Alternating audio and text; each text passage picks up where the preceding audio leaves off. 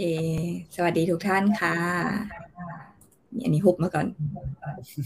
นานๆ นานๆกลับมาทีนะพวกเราเนี่ยสวัสดีพี่บอม สวัสดีพี่ตาลค่ะ สวัสดีครับ โอเค มา วันนี้นะคะ พวกเราก็ต้องบอกว่าเรื่องนี้เป็นเรื่องที่พูดกันเยอะมากเยอะมากจนแบบเฮ้ยเราคิดว่าเราคงต้อง นำมาเล่าสู่กันฟัง แล้วก็มาลองคิดวิเคราะห์กันว่าเหตุการณ์นี้มันเป็นมันเป็นจุดเริ่มต้น หรือมันจะเป็นจุดจบของวิกฤตการขึ้นดอกเบี้ยที่ผ่านมานะคะแล้วนอกจากนั้นเนี่ยแบงก์ลมครั้งนี้มันเราก็อาจจะคิดว่าเป็นวิกฤตนะ แต่จริงๆแล้วเนี่ยมันเป็นโอกาสของใครบางคนหรือเปล่า ก็เลยชวนพี่ตาลกับพี่บอมเนี่ยมาพูดคุยมาวิเคราะห์กัน แล้วก็มาพูดคุยกันในวันนี้นะคะ ก็หวังว่าทุกคนออยากจะรับฟังเรื่องนี้แล้วก็ยังติดตามเรื่องนี้กันเนาะ โอเคไหนพี่ตังพี่บอมมีอะไรอยากจะเปิด แนะนำทุกท่านไหมคะจริง ๆ วันนี้เนื้อหาเราเยอะเนาะเพราะฉะนั้นเอาจริงเดี๋ยว ถ้าถ้าถ้าคนฟังมีมีเวลาที่จะปวดหัวครับ มีมีมีอะไรให้เราทักทายกันอีกเยอะครับผมนะครับผมวันนี้ตาลบอกก็ขอพูดแป๊บเดียวเดี๋ยวดูพูดแป๊บเดียวจริงว่ายังไม่เคยมาไลฟ์แล้วก็พูดแป๊บเดียวนะครับ ส่วนผมก็มีเนื้อหาไว้พอสมควรนะครับผม ครับก็คิดว่าน่าน่าจะวันนี้น่าจะได้เนื้อหาที่ครบถ้วนสมบูรณ์แล้วก็ใครที่เหมือนกับว่า เอ้ยกำลังคิดว่าแบบ เอ้ยปีนี้ปีหน้าเอาไงดีว่า มีเงินพร้อมลงทุนและมีเงินพร้อมที่จะกระจายความเสี่ยงแล้ว แต่ว่าเราไม่รู้จะเอาเงินไป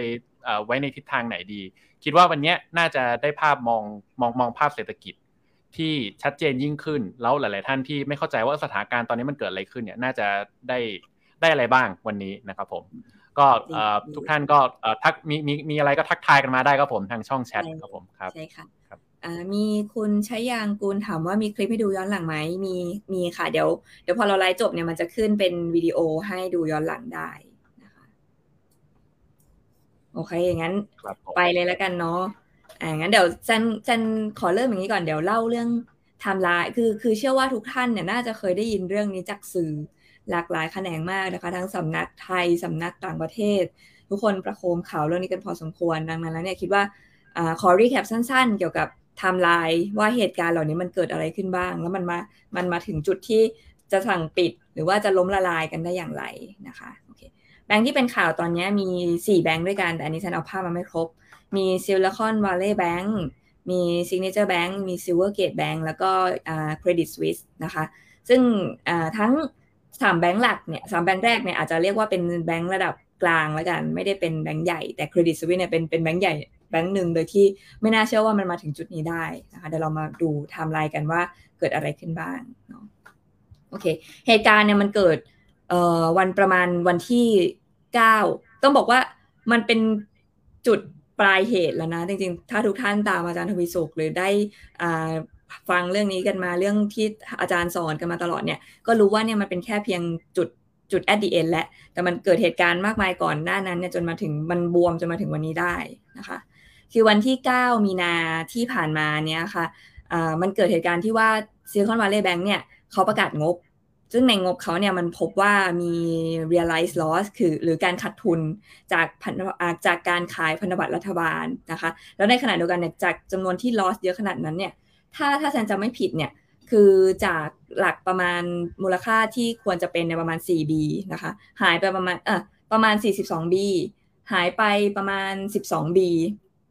ได้ถ้าตัวเลขผิดอย่างนี้ต้องขอโทษ แต่คือหายไปเกือบครึ่งหนึ่งของมูลค่าที่มันควรจะเป็นเนาะแล้วก็ในวันเดียวกันเนี่ยเขาก็เรียกเพิ่มทุนโดยการขายแชร์ใหม่ 2.25 ล้านนะคะในวันนี้ประกาศวันวันที่ 9 มีนานี้เอง คือด้วยเหตุการณ์นั้นน่ะ ถ้าสำหรับนักลงทุนที่มีประสบการณ์ หรือคนที่อยู่ในตลาดตลาดทุนเนี่ยจะรู้ว่า something wrong with this bank และคือแบงค์เนี้ยมีปัญหาแน่นอนอยู่ดีๆ แบบคือ loss ขนาดนี้ แล้วก็เรียกเพิ่มทุนทันทีคือมันต้องเหมือนกับ equity หรือทุนจะหมดหรือเปล่าเนาะก็เกิดเหตุการณ์ที่ว่าทุนตกอย่างหนักนะคนเริ่มไปถอนเงินคนที่คิดว่าเฮ้ยมันไม่ใช่แล้ว ก็เริ่มไปถอนเงินออกจากแบงค์แล้วบวกกับเทคโนโลยีสมัยนี้ค่ะที่มันสามารถถอนเงินได้แบบ instant อะได้ได้เลยผ่านโมบายแบงกิ้งต่างๆเนี่ย มันก็เลยเกิดการถอนแห่ถอนถอนถอนถอนเงินกันจนสุดท้ายแล้ว ในวันที่ 10เนี่ยทาง authority หรือคนที่มีอำนาจในการตัดสินใจในรัฐบาลเนี่ยก็เลยตัดสินใจที่จะหยุดการ operation ของ SVB แล้วก็ Silvergate Bank นะคะโอเควันที่ 12 เหตุการณ์ตามมาก็คือมีจะเรียกว่ามันเป็นโดมิโนไหมก็เรียกอย่างนั้นก็ไม่ผิด เนาะมันจะเริ่มเกิดจากความไม่เชื่อมั่นของแบงก์ต่างๆ SVB ตามมาที่ Silvergate ตามมา Signature Bank วันที่2เนี่ยก็เกิดการหยุด operation ของ Silvergate อะขอโทษค่ะ Signature Bank ตามมา แล้ววันนั้นเนี่ยทาง FDIC หรืออ่ารัฐบาลผู้จะบอกว่าหน่วยงานที่มีอำนาจในการให้รับประกันเงินฝาก แล้วก็ออกมาประกาศว่า เขาจะรับประกันเงินฝากอยู่ที่ 250,000 เหรียญดอลลาร์สหรัฐเท่านั้นเนาะโอ้ก็สร้างความแพนิคแตกตื่นให้ตลาดกันขึ้นมาอีกจนสุดท้ายเนี่ยวันที่ 13 เนี่ยเฟดต้องเข้ามาบอกว่าเขาจะมีโปรแกรมที่ชื่อว่า BTFP หรือย่อมาจาก Bank Term Funding Program ที่ยอมให้แบงก์ต่างๆเนี่ยค่ะที่มีปัญหาสภาพคล่องเหมือนกับแบงก์ SVB อ่า Silvergate Bank หรือว่า Signature Bank เนี่ยสามารถเอาบอนด์ไปขาย เพื่อเอาเงินสดเอาบอนด์ไปค้ำประกันแล้วก็เอาเงินสด ออกมาได้นะคะ ก็ก็ต้องเรียกว่าเฟดเนี่ยมีการ reaction อย่างทันท่วงทีมาก เพื่อไม่ให้เกิดเหตุการณ์วิกฤตศรัทธาลุกลามขึ้นไปในวงการของแบงก์เนาะคือแน่นอนว่าถ้า 3 แบงก์เนี่ยเป็นอะไรคือมันเป็นไปแล้วแหละ ถ้าเกิดมันลามไปที่แบงก์ที่4 5 6เนี่ยเดี๋ยวมันจะเกิดปัญหาการลามลามลามลามต่อไปของการแบงก์รันนะคะในวันเดียวกันวันที่ 13 ใน HSBC ก็บอกว่าเขาจะเข้าซื้อ SBB สาขาของ SB SBB Bank ที่ อ่า UK อันนี้ทุกคนก็น่าจะได้ได้เห็นโพสต์ที่อาจารย์เล่านะว่าแบบผู้ถือหุ้นหลักของ HSBC คือใครนะคะแล้วก็แน่นอนว่าเขาก็คงมีอเจนดาบางอย่างที่เขาเลือกที่จะซื้อแบงค์นี้ที่สาขา UK เนาะถ้าวันที่จริง ๆ ในช่วง 9 ถึง 14 ที่ผ่านมาค่ะหรืออาทิตย์ที่แล้วที่ผ่านมาเนี่ยจันบอกเลยว่าโวลาทายในตลาดบอลหรือบอลยิว บอลยิวผลตอบแทนของพันธบัตรเนี่ยคือราคาเหวี่ยงยิ่งกว่าตลาดคริปโตอีก เดี๋ยวให้ดูในรูปถัดไปนะคะ แล้วก็วันที่ 17เนี่ยแบงก์อเมริกา ก็คือวันเมื่อวานเนี่ยแบงก์ออฟอเมริกาออกมาพูดว่าเขาอาจจะซื้อ Signature Bank นะโอเค ความเหวี่ยงของตลาดพันธบัตรนะคะ คือคือต้องบอกว่าตลาดพันธบัตรเนี่ยมันเป็นตลาดที่ใหญ่มากนะต้องเรียกว่าการเหตุการณ์ต้องใหญ่จริงๆอะที่จะสามารถเคลื่อนไหว ราคายิวของพันธบัตรได้ นี่ถ้าดูประมาณ 5 วันที่ผ่านมาค่ะ คือยิวพันธบัตรเนี่ยลงจาก 4.5 ลงมาที่ 4 ขึ้นไปวันถัดไปขึ้นไปที่ 4.4 ลงมาที่ 3.8 วันถัดมาามาเปิดที่ 4.3อะแล้วก็ขึ้นไป 4.4 ลงมาปิดที่ 3.7โอ้คือมันเหวี่ยงแบบแท่งแดงแท่งเขียวแท่งแดงแท่งเขียวแท่งแดงแท่งเขียวกันต่อเนื่องภายในเวลา 5 วันนี้นะคะ ซึ่งแสดงว่ามันมีบางอย่างเนี่ย ไม่ไม่ปกติอยู่ในตลาดพันธบัตรเนาะโอเคเอ๊ะมีถามว่าท่านอื่นๆ ได้ยินเสียงปกติไหมมีปัญหาเรื่องเสียงหรือเปล่าคะหรือว่าจันพูดคนเดียวมาสิบนาทีแล้วอ๋อเปล่าเปล่าครับ พอดีเห็นมีคุณพิเชษทักมาว่าไม่ได้ยินเสียง ก็เลยอยากถามว่าเสียงได้ยินเสียงปกติกันไหมครับ ค่ะอ๋อปกตินะคะ โอเค ขอบคุณมากค่ะ ขอบคุณค่ะ ขอบคุณครับ งั้นงั้นฝากคุณพิเชษลองเช็คตัว sound setting อีกทีหนึ่งดูครับท่านท่านใดไม่ได้ยินเสียงลองออกเข้าใหม่ดูนะครับ ลองรีสตาร์ทดู ขอบคุณครับ โอเคนะคะ อะไปต่อ ถ้าถามว่าเฮ้ยไอเรื่องนี้มันมันเกิดมานานหรือยังอยู่ดีๆ แบบมาบอกอ่าเรียอ่า loss จากพันธบัตรเนาะแล้วก็เอ่ออยู่ดีๆก็ ทำเพิ่มทุนขึ้นมานะคะ ขนาดนั้นนะ2.25 B ภายในวันนั้นน่ะมันมันมันเหตุการณ์นี้มัน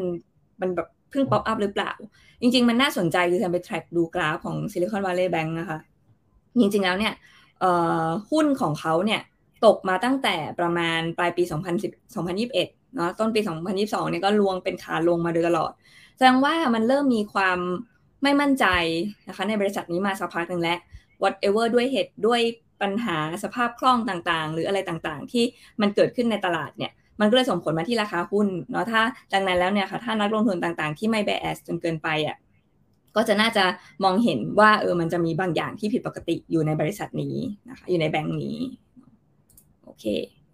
อันนี้ต้องถามว่าเอ้ยแล้วแล้วปัญหาตรงตอนนี้มันเป็นแค่ปลายเหตุ ที่เราเห็นธนาคารปิดตัวเนาะแล้วก็กำลังจะล้ม แล้วก็ยื่นล่าสุดเนี่ยทางบริษัทแม่ของ Silicon Valley Bank นะคะก็ยื่น filing bankruptcy เป็นไปเป็นที่เรียบร้อยแล้วเนี่ยเหตุการณ์มันมันเกิดปัญหามาจากที่ไหนเนาะถ้าสรุปให้สั้นๆแล้วอะค่ะเอ่อมันเกิดจากการขึ้นดอกเบี้ยอย่างรวดเร็วและรุนแรงของเฟดเนาะในช่วงตั้งแต่ ต้นปีที่ผ่านมานะคะ ต้องบอกสไลด์นี้ยืมมาจากคุณพี่ที่ทำงานนะต้องขอบคุณท่านด้วยนะคะ ก็เริ่มจากการขึ้นดอกเบี้ยอย่างรุนแรงของทางเฟดเนาะการขึ้นดอกเบี้ยค่ะอันนี้ค่ะมันมันส่งผลหลายอย่าง อันดับแรกต้องบอกว่าวงการดิจิทัลวงการ tech startup ต่างๆเนี่ยแน่นอนว่าเวลาเป็นบริษัทใหม่ก่อตั้งใหม่เนี่ยต้องการเงินทุน funding เป็นอย่างมาก การที่จะมีเงินทุน funding เข้ามาในระบบได้อะค่ะมันก็ต้องใช้เงินจากหลากหลายทางเนาะการใช้ ดังนั้นถ้าดอกเบี้ยขึ้นเนี่ยต้องบอกว่าต้นทุนทางการเงินของพวกเขาอะก็ยิ่งสูงขึ้นไปใหญ่เขาก็จะหาเงินได้ยากนะคะเพราะฉะนั้นการขึ้นดอกเบี้ยเนี่ยส่งผลทำให้วงการดิจิทัลวงการ tech startup ต่างๆเนี่ยมีความมีปัญหาในด้านสภาพคล่องพอสมควรนะคะอะตามมาที่ 2 ใช่เลย low หรือ lack of liquidity นะคะก็ถ้าอย่างทุกคนท่านทุกท่านรู้นะว่ามีในช่วงโควิดที่ผ่านมาเนี่ย หุ้น tech หุ้นสตาร์ทอัพนี่ขึ้นกันกระจุยกระจาย แต่พอหลังๆเฟสหลังๆของโควิดแล้วเนี่ยเราจะเห็นการตกอย่างรุนแรงของหุ้นเทคเนาะไปลองดูแบบอ่าใครบ้างอะเทเลตองโหที่แบบจากสูงมากลงมาด้านล่างนะคะคือหุ้นหลากหลายตัวที่มันเป็นหุ้นเทคที่ที่บูมมากในช่วงต้นโควิดเนี่ยก็กลายเป็นอยู่ในช่วงขาลง ซึ่งเขาเหล่านั้นนะคะ ทั้งมีปัญหาเรื่อง performance ทำกำไรไม่ได้ด้วย การที่ราคาตกขนาดนั้นเนี่ยการจะดึงเงินทุนเข้ามาเพื่อ operation ต่อเนี่ยก็ยากเพราะมันขาดความเชื่อมั่นความมั่นใจของคนในตลาดไปเป็นที่เรียบร้อยแล้วนะคะก็ยิ่งทำให้ปัญหาสตาร์ทอัพเนี่ยต่างๆเนี่ยเริ่มมี short shortage of cash เนาะข้อ 3 เกิดปัญหาจากการที่ดอกเบี้ยขึ้น พันธบัตรราคาตกเนาะพันธบัตรราคาตกการที่แบงก์เนี่ยมีพันธบัตรอยู่ในมือเป็นจำนวนมากเนี่ยเขาจำเป็นจะต้องขายเพื่อรักษาสภาพคล่องของตัวเอง เพราะพอขายรักษาสภาพคล่องราคาการดอกเบี้ยที่ขึ้น พันธบัตรที่ตกทำให้เขาต้องขายด้วยราคาขาดทุนนะเขาก็จะ loss ทำให้เกิดการ loss ขึ้นมาใน balance sheet ของเขานะคะอันนี้เดี๋ยวเดี๋ยวแจนจะลงรายละเอียดเพิ่มเติมว่า balance sheet ของแบงก์เนี่ยมันเป็นยังไง แล้วทำไมการที่เขาถือพันธบัตรเนี่ยมันเกิดทำให้เกิดปัญหาวันนี้ขึ้นมานะคะแล้วก็ข้อสุดท้าย การที่เขา balance sheet เขาขาดทุนเนี่ยมันเลยทำให้เกิดการ bank run ขึ้นเกิดขึ้นมาในวันนี้นะคะ โอเค อันนี้เดี๋ยวจะอธิบายต่อไปว่าเหตุการณ์มันเชื่อมโยงอย่างไรนะคะโอเคอะฉันขอเริ่มต้นจากอย่างนี้ก่อนฉันอยากให้ชี้ให้เห็นตัวงบการเงินนะคะของกิจการปกติ กับงบการเงินของกิจการประเภทธนาคารนะคะ ว่ามันมีแตกความแตกต่างกันยังไงสำหรับท่านที่มีความรู้ทางบัญชีเนี่ยนี่ฉันมั่นใจว่าท่านเข้าใจอยู่แล้วว่า 2 ลักษณะของการงบดุลของ 2 ประเภทนี้มันแตกต่างกันอย่างมากนะคะ งบการเงินของกิจการเนี่ย พวกเงินสดหรือเงินต่างๆ สินค้าการลงทุนในหลักทรัพย์ มีลูกหนี้การค้าสินค้าคงเหลือการลงทุนต่างๆ หรือสินทรัพย์อื่นๆเนี่ยเราจะอยู่ในจัดประเภทสินทรัพย์ ส่วนหนี้สินเนี่ยก็คือเจ้าหนี้ของเรา ไม่ว่าจะเป็นเจ้าหนี้การค้า การที่เราค้างจ่ายเงินต่างๆ ภาษีต่างๆหนี้สินระยะยาวหนี้สินระยะสั้นที่เรากู้จากแบงก์มา มันก็อยู่ในช่องหนี้สินแล้วก็ส่วนของเจ้าของคือส่วนของทุนนะคะ เมื่อเอานี้สินลบทรัพย์สินแล้วก็จะเป็นสุดสุดท้ายก็จะเหลือส่วนของเจ้าของเนาะ แต่ด้านขวาเนี่ยมันเป็นงบดุลของธนาคาร สิ่งที่แตกต่างโดยสิ้นเชิงจากงบของกิจการเนี่ยก็คือว่าเงินฝากของเราที่อยู่ในธนาคารนะคะ เป็นเงินที่เป็นหนี้สินของธนาคาร ธนาคารมีหน้าที่คือทำหนี้สินเนี่ยบริหารหนี้สินคือเงินฝากของพวกเรานะคะ เอาหนี้สินเราไปบริหารโดยการปล่อยกู้ เอาไปลงทุน เอาไปทำอะไรก็ตาม ที่จะทำให้ได้ผลตอบแทนที่ได้สูงกว่า เงินดอกเบี้ยที่เขาจะต้องมาจ่ายให้กับหนี้สินหรือเงินฝากของพวกเรานั่นเองนะคะยกตัวอย่างสมมุติเราฝากประจำหนึ่งปีได้ดอกเบี้ยหนึ่งเปอร์เซ็นต์อย่างเงี้ยในหนึ่งปีนั้นน่ะธนาคารมีหน้าที่ที่จะเอาเงินฝากที่เราฝากเอาไว้อะค่ะ ไปบริหารไปทำอะไรก็ได้ เพื่อจะให้ดอกเบี้ย เพื่อจะให้ผลตอบแทนเนี่ยมากกว่าหนึ่งเปอร์เซ็นอาจจะเป็นหนึ่งจุดห้าเปอร์เซ็นหรือสองเปอร์เซ็นเพื่อที่ให้เขาจะสามารถเอาหนึ่งเปอร์เซ็นนั้นมาจ่ายเรา แล้วก็ศูนย์จุดห้าเปอร์เซ็นหรือหนึ่งเปอร์เซ็นที่เหลือเนี่ยเขาก็จะได้ถือว่าเป็นกำไรของเขาไปนะคะ นี่คือหน้าตางบดุลของธนาคารด้านขวาเมื่อกี้บอกว่าเงินฝากของเราเป็นนิสินนะคะ ส่วนด้านซ้ายเนี่ยการลงทุนของเขาเขาลงทุนอะไรได้บ้าง เขาอาจจะเก็บเงินสดก็ได้ เงินสดเนี้ยจะมีเอาไว้ใช้เฉพาะกับว่า ถ้าเกิดคนที่ฝากเงินเนี่ยอยากจะถอนเงินไป ก็จะสามารถธนาคารก็จะโยกเงินสดที่เก็บไว้เนี่ยให้กับคนคนที่ถอนได้นะคะรายการอื่น ๆ เช่น เขาจะไปลงในสินทรัพย์ ธนาคารจะไปลงในสินทรัพย์พวกพันธบัตร แน่นอนพันธบัตรรัฐบาลแต่เราได้รับการเตือนว่าพันธบัตรรัฐบาลเป็นอะไรที่เซฟที่สุดมีความปลอดภัยที่สุดใช่ไหมคะเขาก็จะลงพันธบัตรรัฐบาล อาจจะมีลงอนุพันธ์บ้างเพื่อปกป้องโปรเทคความเสี่ยง หรือถ้าแบบเปรี้ยวหน่อยก็อาจจะลงในเรื่องของอหุ้นไหมแต่ว่าต้องบอกว่าธนาคารส่วนใหญ่ไม่ค่อยลงทุนประเภทนี้นะคะ หรือเขาก็จะเอาสินทรัพย์ของเขาคือการไปปล่อยกู้เขาก็จะปล่อยกู้ให้กับธนาเจ้าของกิจการต่างๆ ปล่อยกู้ให้คนไปซื้อบ้าน ปล่อยกู้ให้คนไปซื้อรถ อันนี้ก็คือการทำกำไรหรือการสร้างอันนี้คือฝั่งสินทรัพย์ของธนาคารที่เขาจะใช้ในการสร้างผลตอบแทน เพื่อจะมาคืนให้กับหนี้สินหรือผู้ฝากเงินของเขานะคะ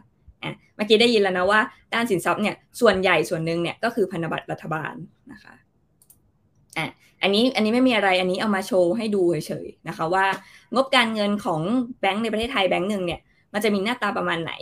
ถ้าลองดูการจริง ๆ แล้วอะค่ะ ฝั่งหนี้สินเนี่ยที่เป็นเงินฝากของอคนทั่วไปธนาก็ของกิจการบริษัทต่างๆ เนี่ยถ้าในแบงก์ไทยเนี่ยจะอยู่ที่ประมาณ 82%นะเดี๋ยวเราเดี๋ยวเรามาดูกันว่า Silver ทาง Silicon Valley Bank เนี่ยเขามีอยู่เท่าไหร่แล้วเขาทำอะไรผิดหรือเปล่านะคะที่แบบเฮ้ยเขาบริหารผิดพลาดเปล่าเขาเอาเงินไปลงทุนในอะไรที่ผิดปกติหรือเปล่ามันเลยล้มในวันนี้นะคะ จริง ๆ จริง ๆ ไม่ใช่ เดี๋ยวเราค่อย ๆ มาฟังกัน โอเคอะแจนไปต่อ ในปี 2022 นะคะ งบดุลธนาคารของฝั่งของบริษัทซิลิคอนวัลเลย์แบงก์เนี่ยเขาทำอะไรบ้างนะเงินต้องบอกว่าในช่วงปี2010 20 จนถึง 2021 ปลายปลายปีอะค่ะ เป็นปีที่บอกว่าตลาดสตาร์ทอัพบูมมากนะเมื่อกี้เล่าไปแล้วว่าแบบถ้าไปลองดูกราฟหลาย ๆ บริษัทเนี่ยคือพุ่งกระฉูดขึ้นไปเลยนะเงินบริษัทสตาร์ทอัพบูมมากคริปโตบูมมาก สตาร์ทอัพส่วนใหญ่บางในช่วงเวลานั้นสตาร์ทสตาร์ทอัพบางส่วนก็มีความเกี่ยวพันกับคริปโต เพราะว่าแน่นอนว่ามันบูมนะมันใครๆก็อยากเข้าไปในใน area นั้นนะคะด้วยความที่ตัวซิลิคอนวัลเลย์แบงก์อะเขาค่อนข้างชัดเจนใน philosophy ของเขา คือเขาบอกว่าเขาอยากจะเป็นคนที่ให้บริการสตาร์ทอัพในการที่เป็นให้บริการทางการเงินกับบริษัทสตาร์ทอัพดังนั้นแล้วลองนึกว่าเราเราเป็นบริษัทสตาร์ทอัพนะคะเรา ยังไม่รู้จะเอาเงินทุนจากไหนเนาะเราก็จะไปหา VC ใช่ไหมคะเอา VC ส่วนหนึ่งเนี่ยเขาก็ได้รับการปล่อยกู้มาจากทางซิลิคอนวัลเลย์แบงก์นี่แหละซิลิคอนวัลเลย์แบงก์ปล่อยกู้ให้ VC VC ได้เงินมา VC ก็เอาเงินไปให้สตาร์ทอัพสตาร์ทอัพได้เงินมาแล้ว ก่อนที่เขาจะเอาไปจ่ายค่าเงินเดือน เอาไปจ่ายการลงทุน เอาไปทำธุรกิจต่างๆ เนี่ยเขาก็ไม่รู้จะเอาเงินไปฝากไหน เขาก็ย้อนกลับมาฝากไว้ที่ซิลิคอนวัลเลย์แบงก์นี่แหละ เพราะว่าแบงก์นี้มันมีชื่อเสียงในเรื่องของการให้บริการของสตาร์ทอัพนะคะ เงินมันก็จะแบบมากองเยอะมากในซิลิคอนวัลเลย์แบงก์ในช่วงปี 2020 ถึง 2021 นะคะ คือถ้าแซนจำไม่ผิดอะคือเงินฝากมันโตมาขึ้นประมาณเกือบหนึ่งเท่า ในเวลาอันสั้นเท่านั้นเองนะคะอ่าถ้าดูฝั่งขวาเนี่ยเงินเราฝากเนี่ยก็จะมาจากสตาร์ทอัพต่างๆ มาจาก corporate ที่มาฝากเงินนะคะหรือมาจากฝั่งคนทั่วไปเนี่ยที่ก็ไม่รู้จะไปฝากอ่าก็มีหลายแบงค์ให้เลือก แต่ก็อ่าเขาก็เลือกมาฝากซิลิคอนวัลเลย์แบงค์เงินฝากในฝั่งขวาเนี่ยก็จะเป็นเงินฝากของกลุ่มคนเหล่านี้ ประเด็นมันอยู่ที่ว่าไอ้เงินที่เพิ่มขึ้นมาในระดับหนึ่งเท่า ถ้าจำไม่ผิดคือประมาณสิบกว่าบียี่สิบบีเนี่ยคือเยอะเยอะมากๆนะคะ ทางแบงก์เนี่ยก็ไม่รู้จะไปทำอะไรคือแน่นอนว่าเขาเขาเขาไม่ได้แบบลงทุนผิดพลาดเนอะเขาเขาไม่ได้ทำอะไรผิดพลาดเขาไม่ได้มีการเรื่องพูดเรื่องการฟรอดนะคะเขาก็เอาเงินที่เพิ่มขึ้นมาตรงนั้นนะคะ ไปซื้อพันธบัตรรัฐบาลสหรัฐอเมริกาเนาะเพราะว่าเขามีทั้งเขาต้องทำอะไรเขาก็ต้องบริหารยิวเนาะคือไอ้คนที่เอาเงินมาฝากเนี่ยมันก็คงไม่ฝากเฉยๆหรอกเขาก็ฝากเพราะว่าต้องการจะต้องการได้รับดอกเบี้ย ต้องการได้รับผลผลตอบแทนธนาคารได้เงินมาก้อนใหญ่ขนาดนั้นอะเขาก็ต้องไปเลือกหาการลงทุนที่ให้ได้ผลตอบแทนด้วยเช่นเดียวกัน และหนึ่งในการลงทุนที่ให้ได้ผลตอบแทนแล้วก็เซฟมากๆนะคะ ก็คือการลงทุนในพันธบัตรรัฐบาลอเมริกา เพราะงั้นสินทรัพย์ในฝั่งซ้ายของบริษัทซิลิคอนวัลเลย์แบงก์นะคะหลักๆ ส่วนใหญ่ก้อนใหญ่พอสมควรเลยไปลงทุนอยู่ในเงินพันธบัตรสหรัฐอเมริกานะอันนี้คือหน้าตา balance sheet นะคะปลายปี 2022 ของ Silicon Valley Bank นะเอ่อ customer deposit อะ ปล่อยกู้อยู่ที่จริง ๆ ก็ปล่อยอะขอโทษค่ะ มีเงินฝากอยู่ที่ประมาณ 88%นะคะคือก็ถือว่าอยู่ใน rate ของปกติของแบงก์ทั่วไปเมื่อลองเทียบกับแบงก์ไทยเมื่อกี้เนาะดูในฝั่งด้านบนคือฝั่ง asset นะคะฝั่ง asset เนี่ยเขามีการปล่อยกู้ประมาณ 74B เขามี held to maturity security อยู่ประมาณ 74B นะคะอันอัน held to maturity security เนี่ยส่วนใหญ่คือพันธบัตรรัฐบาลสหรัฐอเมริกา ก็ต้องบอกว่าเป็นประมาณเกือบครึ่งหนึ่งของ portfolio ของเขาเลยนะคะ a r b o u for sale security ก็คือพวก security ที่มีมี liquidity พอสมควร แล้วก็มีเงินสด แล้วก็มีสินทรัพย์อื่นๆ เนาะไอ้ก้อนใหญ่ก้อนนี้ค่ะ hold to match security 74 billion เนี่ย หรือประมาณเกือบครึ่งหนึ่งของฝั่งฝั่ง asset ของเขาเนี่ย คือส่วนที่ทำให้เกิดปัญหาในวันนี้นะคะ โอเคอาจจะมีคำถามต่อมา เฮ้ย แล้วไอ้ธนบัตรไอ้ พันธบัตรรัฐบาลของสหรัฐอเมริกามันจะมีปัญหา ได้ยังไงมันโหได้รับการชื่อเสียงว่าเป็นเซฟเฮเว่นนะเป็นมีความปลอดภัยมาก ๆนะคะ คือต้องเรียนอย่างนี้ว่า พันธบัตรรัฐบาลเนี่ยมันปลอดภัยก็จริง ปลอดภัยถ้าเราถือตั้งแต่ต้นจนจบเนาะเราก็จะได้รับดอกเบี้ย เราได้รับคูปองทุกปี ทุกปี ทุกปี ทุกปี จนมาสุดท้ายเนี่ยเราก็ได้รับเงินคืนครบทั้งหมดนะคะ สมมติพันธบัตรรัฐบาลไปนั้น ขายที่ 100 แล้วบอกว่าจะให้ดอกเบี้ย 6%ต่อปีเป็นเวลา 10 ปี ถ้าวันนี้เราลงทุนไป 100ปุ๊บในระหว่างทางเราก็ได้ 6%ทุกปี 6% 6% 6%ปีที่ 10 เราก็ได้รับเงินคืนมา 100 บาท อันนี้คือเรื่องปกติ คือไม่มีความเสี่ยงใดๆ เพราะว่ามันก็ได้รับผลตอบแทนตามที่เขาคอมมิตเอาไว้นะคะ แต่ประเด็นมันอยู่ตรงนี้ ประเด็นมันอยู่ที่ว่าในระหว่างทางอะค่ะ ดอกเบี้ยมันไม่ได้ฟิกอย่างนั้น อัตราดอกเบี้ยในตลาดอะมันมีขึ้นมีลงอยู่ตลอดเวลาเนาะนี่ซึ่งในขณะนี้เราอยู่ในเราอยู่ในอัตราดอกเบี้ยขาขึ้นใช่ไหมคะแต่อัตราดอกเบี้ยขาขึ้นมันส่งผลอะไรบ้าง คือต้องบอกอย่างนี้ว่า อัตราราคาพันธบัตรนะคะเวลามันมีการในระหว่างทางจากวันที่เราถือ 100 บาทเนี่ยวันที่สุดท้ายวันที่หนึ่งสิบปีเนี่ยที่เราจะไปขายกับได้เงินกลับคืนมาหนึ่งร้อยบาท ในระหว่างทางอะเราสามารถขายหรือซื้อ พันธบัตรในตลาดรองได้นะคะซึ่งราคาพันธบัตรที่จะเกิดขึ้นในตลาดรองอันนั้นน่ะมันคือการที่มันจะมีการซื้อขายและเปลี่ยนตามราคาตลาด จะไม่ใช่ราคาตามหน้าตั๋วที่มันเขียนเอาไว้แล้วนะแต่ราคาตรงกลางเนี่ยตรงกลางระหว่าง 10 ปี0ูนย์ถึงสิเนี่ยจะมีการซื้อขายแล้วเบี่ยงไปตามราคาตลาด แล้วราคาตลาดเนี่ยมันมันคือราคาไหน แล้วราคาไหนที่เป็นราคาที่แบบทำไมมันถึงเกิดเหตุการณ์นี้ขึ้นได้นะคะต้องบอกว่าราคาพันธบัตรอะ จริง ๆ แล้วอะค่ะ การ pricing ราคาพันธบัตรในตลาดรองเนี่ยเขาคำนวณมาจากเงินที่จะได้ในอนาคต ซึ่งก็คือดอกเบี้ยนั่นแหละที่จะได้อนาคต แต่ว่ามันต้องมีการ discount ด้วยอัตราดอกเบี้ยในปัจจุบันเข้าไปด้วยนะคะคำถามจริง ๆ ฟังแล้วดูยากมากเลย เดี๋ยวอันนี้ให้พี่ตาอธิบายเพิ่มเติมพี่ตาจะอธิบายได้ดีกว่า แต่ฉันอยากจะพูดประโยคนี้เลยให้ง่าย ๆ ให้เข้าใจได้ง่ายคำถามคือใครจะอยากซื้อพันธบัตรที่ให้ผลตอบแทน1% ในราคาเดียวกับพันธบัตรที่ให้ผลตอบแทน 3%ที่เพิ่งออกมาอลองนึกสภาพซิลิคอนวัลเลย์แบงก์ซื้อพันธบัตรที่ราคา 1%อะที่ให้ผลตอบแทน 1%นะคะเข้าไปใน portfolio ของเขาเมื่อประมาณ 2 ปีที่แล้วอะวันนี้ราคาอัตราดอกเบี้ยในตลาดเนี่ยพุ่งขึ้นไปแล้ว 5%ประเด็นก็คือว่าซิลิคอนวัลเลย์แบงก์เนี่ยจำเป็นจะต้องขายพันธบัตรที่เขาถืออยู่ในพอร์ตเนี่ยออกมาข้างนอก ใครจะไปยอมซื้อราคาพันธบัตรเดียว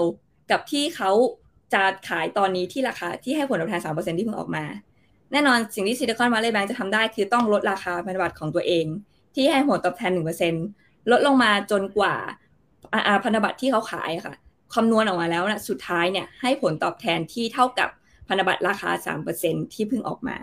เนาะดังนั้นแล้วในคำตอบก็คือว่าก็จะซื้อเมื่อราคาพันธบัตรให้ผลตอบแทนหนึ่งเปอร์เซ็นลดราคาลดลงมาแล้วจนได้ผลตอบแทนที่สามเปอร์เซ็นนั่นเอง มันก็เลยกลับมาที่ภาพนี้นะคะพอราคาพออัตราดอกเบี้ยขึ้นน่ะราคาพันธบัตรเนี่ยลงที่ออกมาแล้วเนี่ยลงก่อนเลย ดังนั้นแล้วพออัตราดอกเบี้ยลงเนี่ยค่ะราคาพันธบัตรที่ออกมาแล้วเนี่ยก็จะปรับตัวขึ้น อันนี้พี่ตาลเสริมเผื่อพี่ตาลจะมีอะไรอยากเสริมค่ะโอเค ก็จริง ๆ แสงก็พูดไปหมดแล้วล่ะนะคือเสริมอย่างนี้แล้วกันครับเวลาบอกว่าดอกเบี้ยขึ้นกับราคาลงอะคือ แยกแยกความเข้าใจก่อนดอกเบี้ยขึ้นหมายความว่าดอกเบี้ยอ้างอิงที่เฟดเป็นคนประกาศนะครับเพ ราะว่าเวลาเฟดประกาศออกมาเป็นดอกเบี้ยอ้างอิงอะมันจะไปส่งผลกับพันธบัตรซีรีส์ใหม่ที่เขาจะออกอืมเพราะนั้นมันจะเป็นเลทอ้างอิงที่ทุกแบงก์จะต้องใช้รีเฟอร์กัน แต่ราคาที่บอกดอกเบี้ยขึ้น แล้วราคาลงไอ้ราคาลงเนี่ยคือราคาที่ secondary market นะ ไม่ใช่ราคาหน้าตัว อืมประมาณนั้นครับ ก็เสริมประมาณนี้ละกัน แล้วก็ตะกี้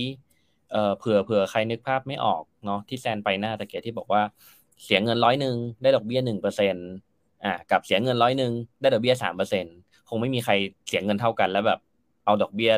น้อยกว่าหรอก ถ้าถ้าคุยกันบนการลงทุนบนความเสี่ยงที่เท่ากันใช่ไหมเพราะนั้นเนี่ย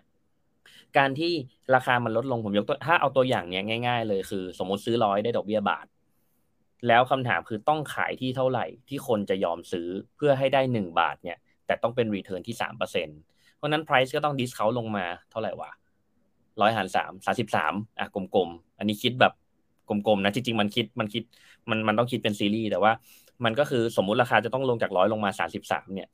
เพื่อให้คนที่ซื้อที่สามสิบสามนั้นน่ะ รับปันผลหน้าตั๋วที่ระบุหน้าตั๋วหนึ่งเปอร์เซ็นก็คือหนึ่งบาทหนึ่งบาทเนี่ยคิดเป็นสามเปอร์เซ็นต์ return yield อารมณ์ประมาณเนี่ยครับ ก็ก็น่าจะพอเห็นภาพเนาะแต่ว่าอันนึงที่อยากเสริมอย่างหนึ่งเลยคือ เอ่อที่ที่ที่เห็นมีมีการเขาเรียกว่าอะไรเป็นข่าวนำเสนอ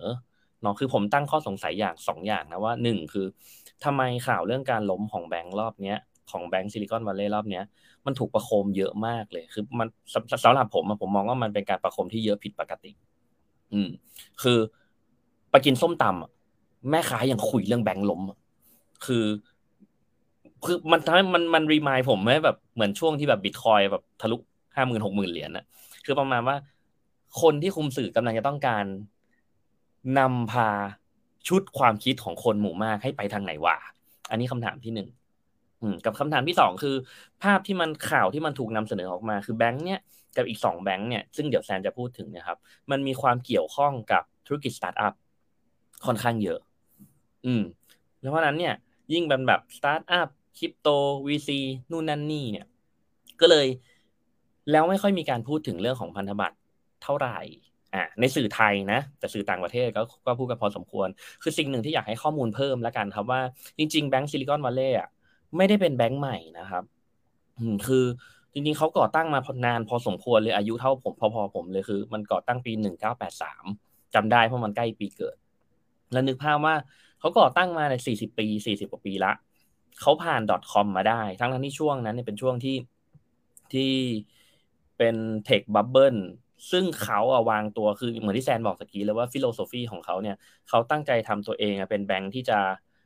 สร้างผลิตภัณฑ์ที่ตอบสนองกับกลุ่มบริษัทสตาร์ทอัพให้มากที่สุด จริง ๆ ในช่วงแรกเนี่ยเขา funding ให้กลุ่มสตาร์ทอัพโดยตรงนะ แต่ว่าอย่างที่แซนบอกครับว่าหลังๆเนี่ยเขาเริ่ม funding ให้กับตัว VC ก่อน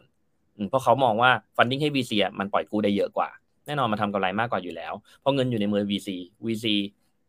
ก็ไปนั่งฟัง pitching ของสตาร์ทอัพใช่ป่ะซีรีส์ A B C D E ว่ากันไป อัดเงินให้สตาร์ทอัพสตาร์ทอัพยังไม่รู้จะเอาเงินไปทำอะไรอะก็เอาเงินกลับมาฝากสุดท้ายถ้าทุกคนจำได้ครับใน EP ที่ 4 ของ Mike Maloney เนาะหรือว่าใครที่เรียนตัว HMM เนี่ยอืมเรื่องการทำ fractional reserve lending อะเหมือนกันเลย ปกติเนี่ยถ้าในระบบ system ของของ banking system ที่เราคุยกันเนี่ยเวลาทำ fractional reserve คือแบงก์เก็บเงินมา 100 ใช่ป่ะแบ่งเงินไว้ส่วนหนึ่งตาม ratio reserve ratio ที่จะเก็บไว้ที่เหลือคือปล่อย lending เอาไปปล่อยกู้ แต่นึกภาพครับ ในซิสเต็มที่เป็นอุดมคติมันควรจะรับเงินมา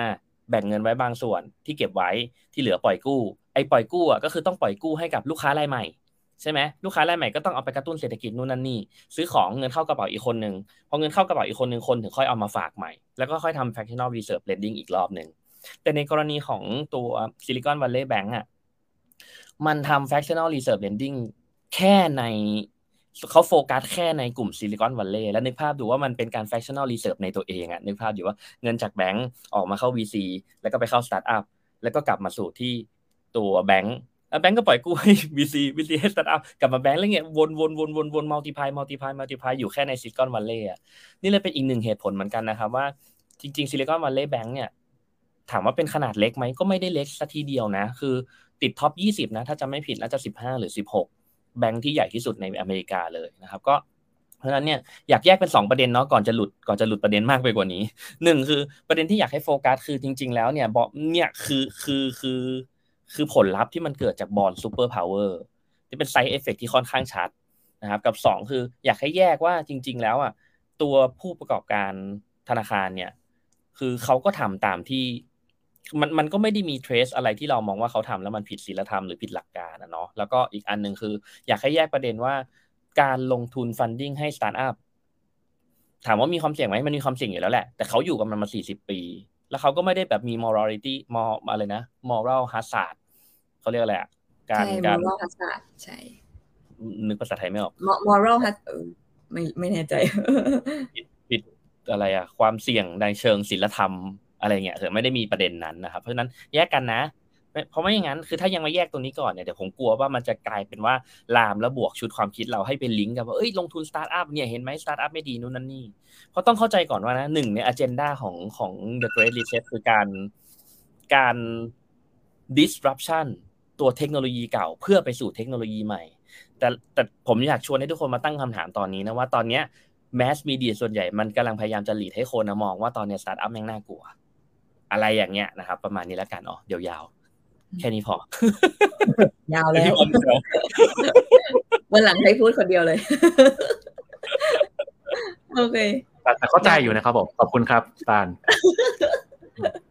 ขอบใจขอบใจพี่ชม ชม โอเค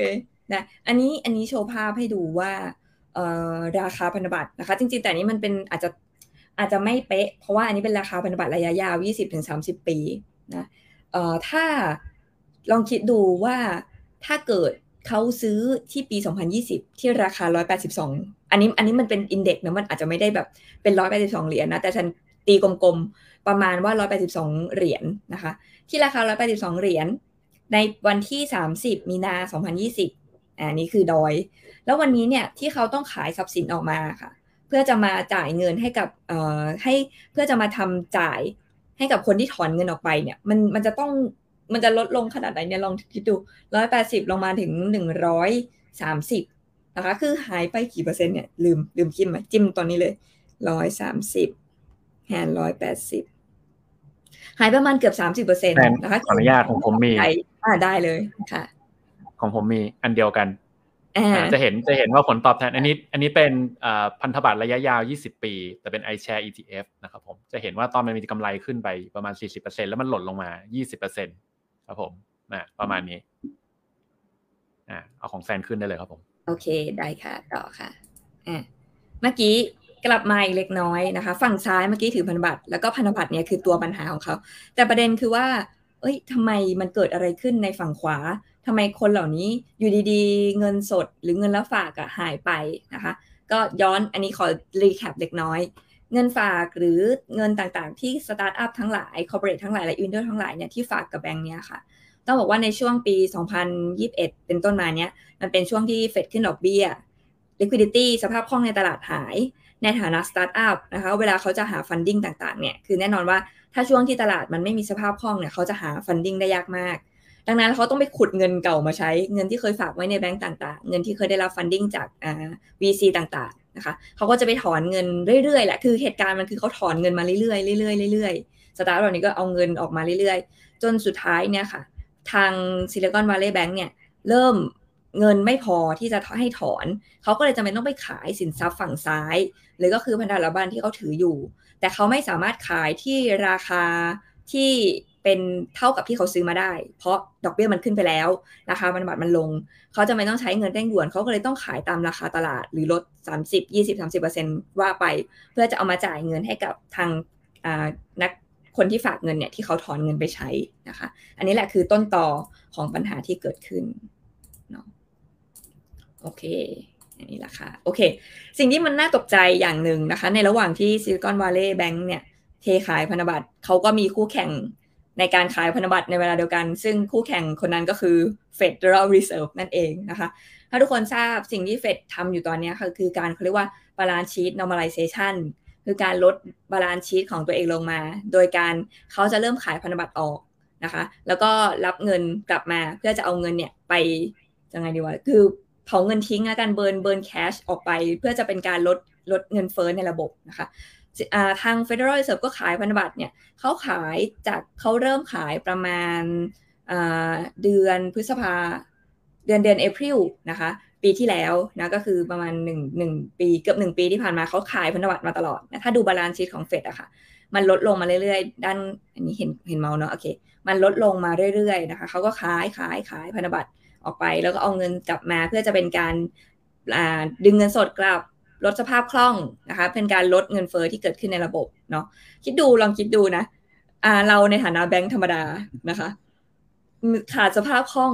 แถมยังต้องมาขายพันธบัตรแข่งกับเฟดโอ้โห แล้วเงินไอ้พันธบัตรเนี่ยมันจะราคาตกไปแค่ไหนนะคะ คือมันมันมีหลายปัจจัยรวมกันเนี่ยจนทำให้เกิดเหตุการณ์ bank run ในวันนี้ขึ้นมา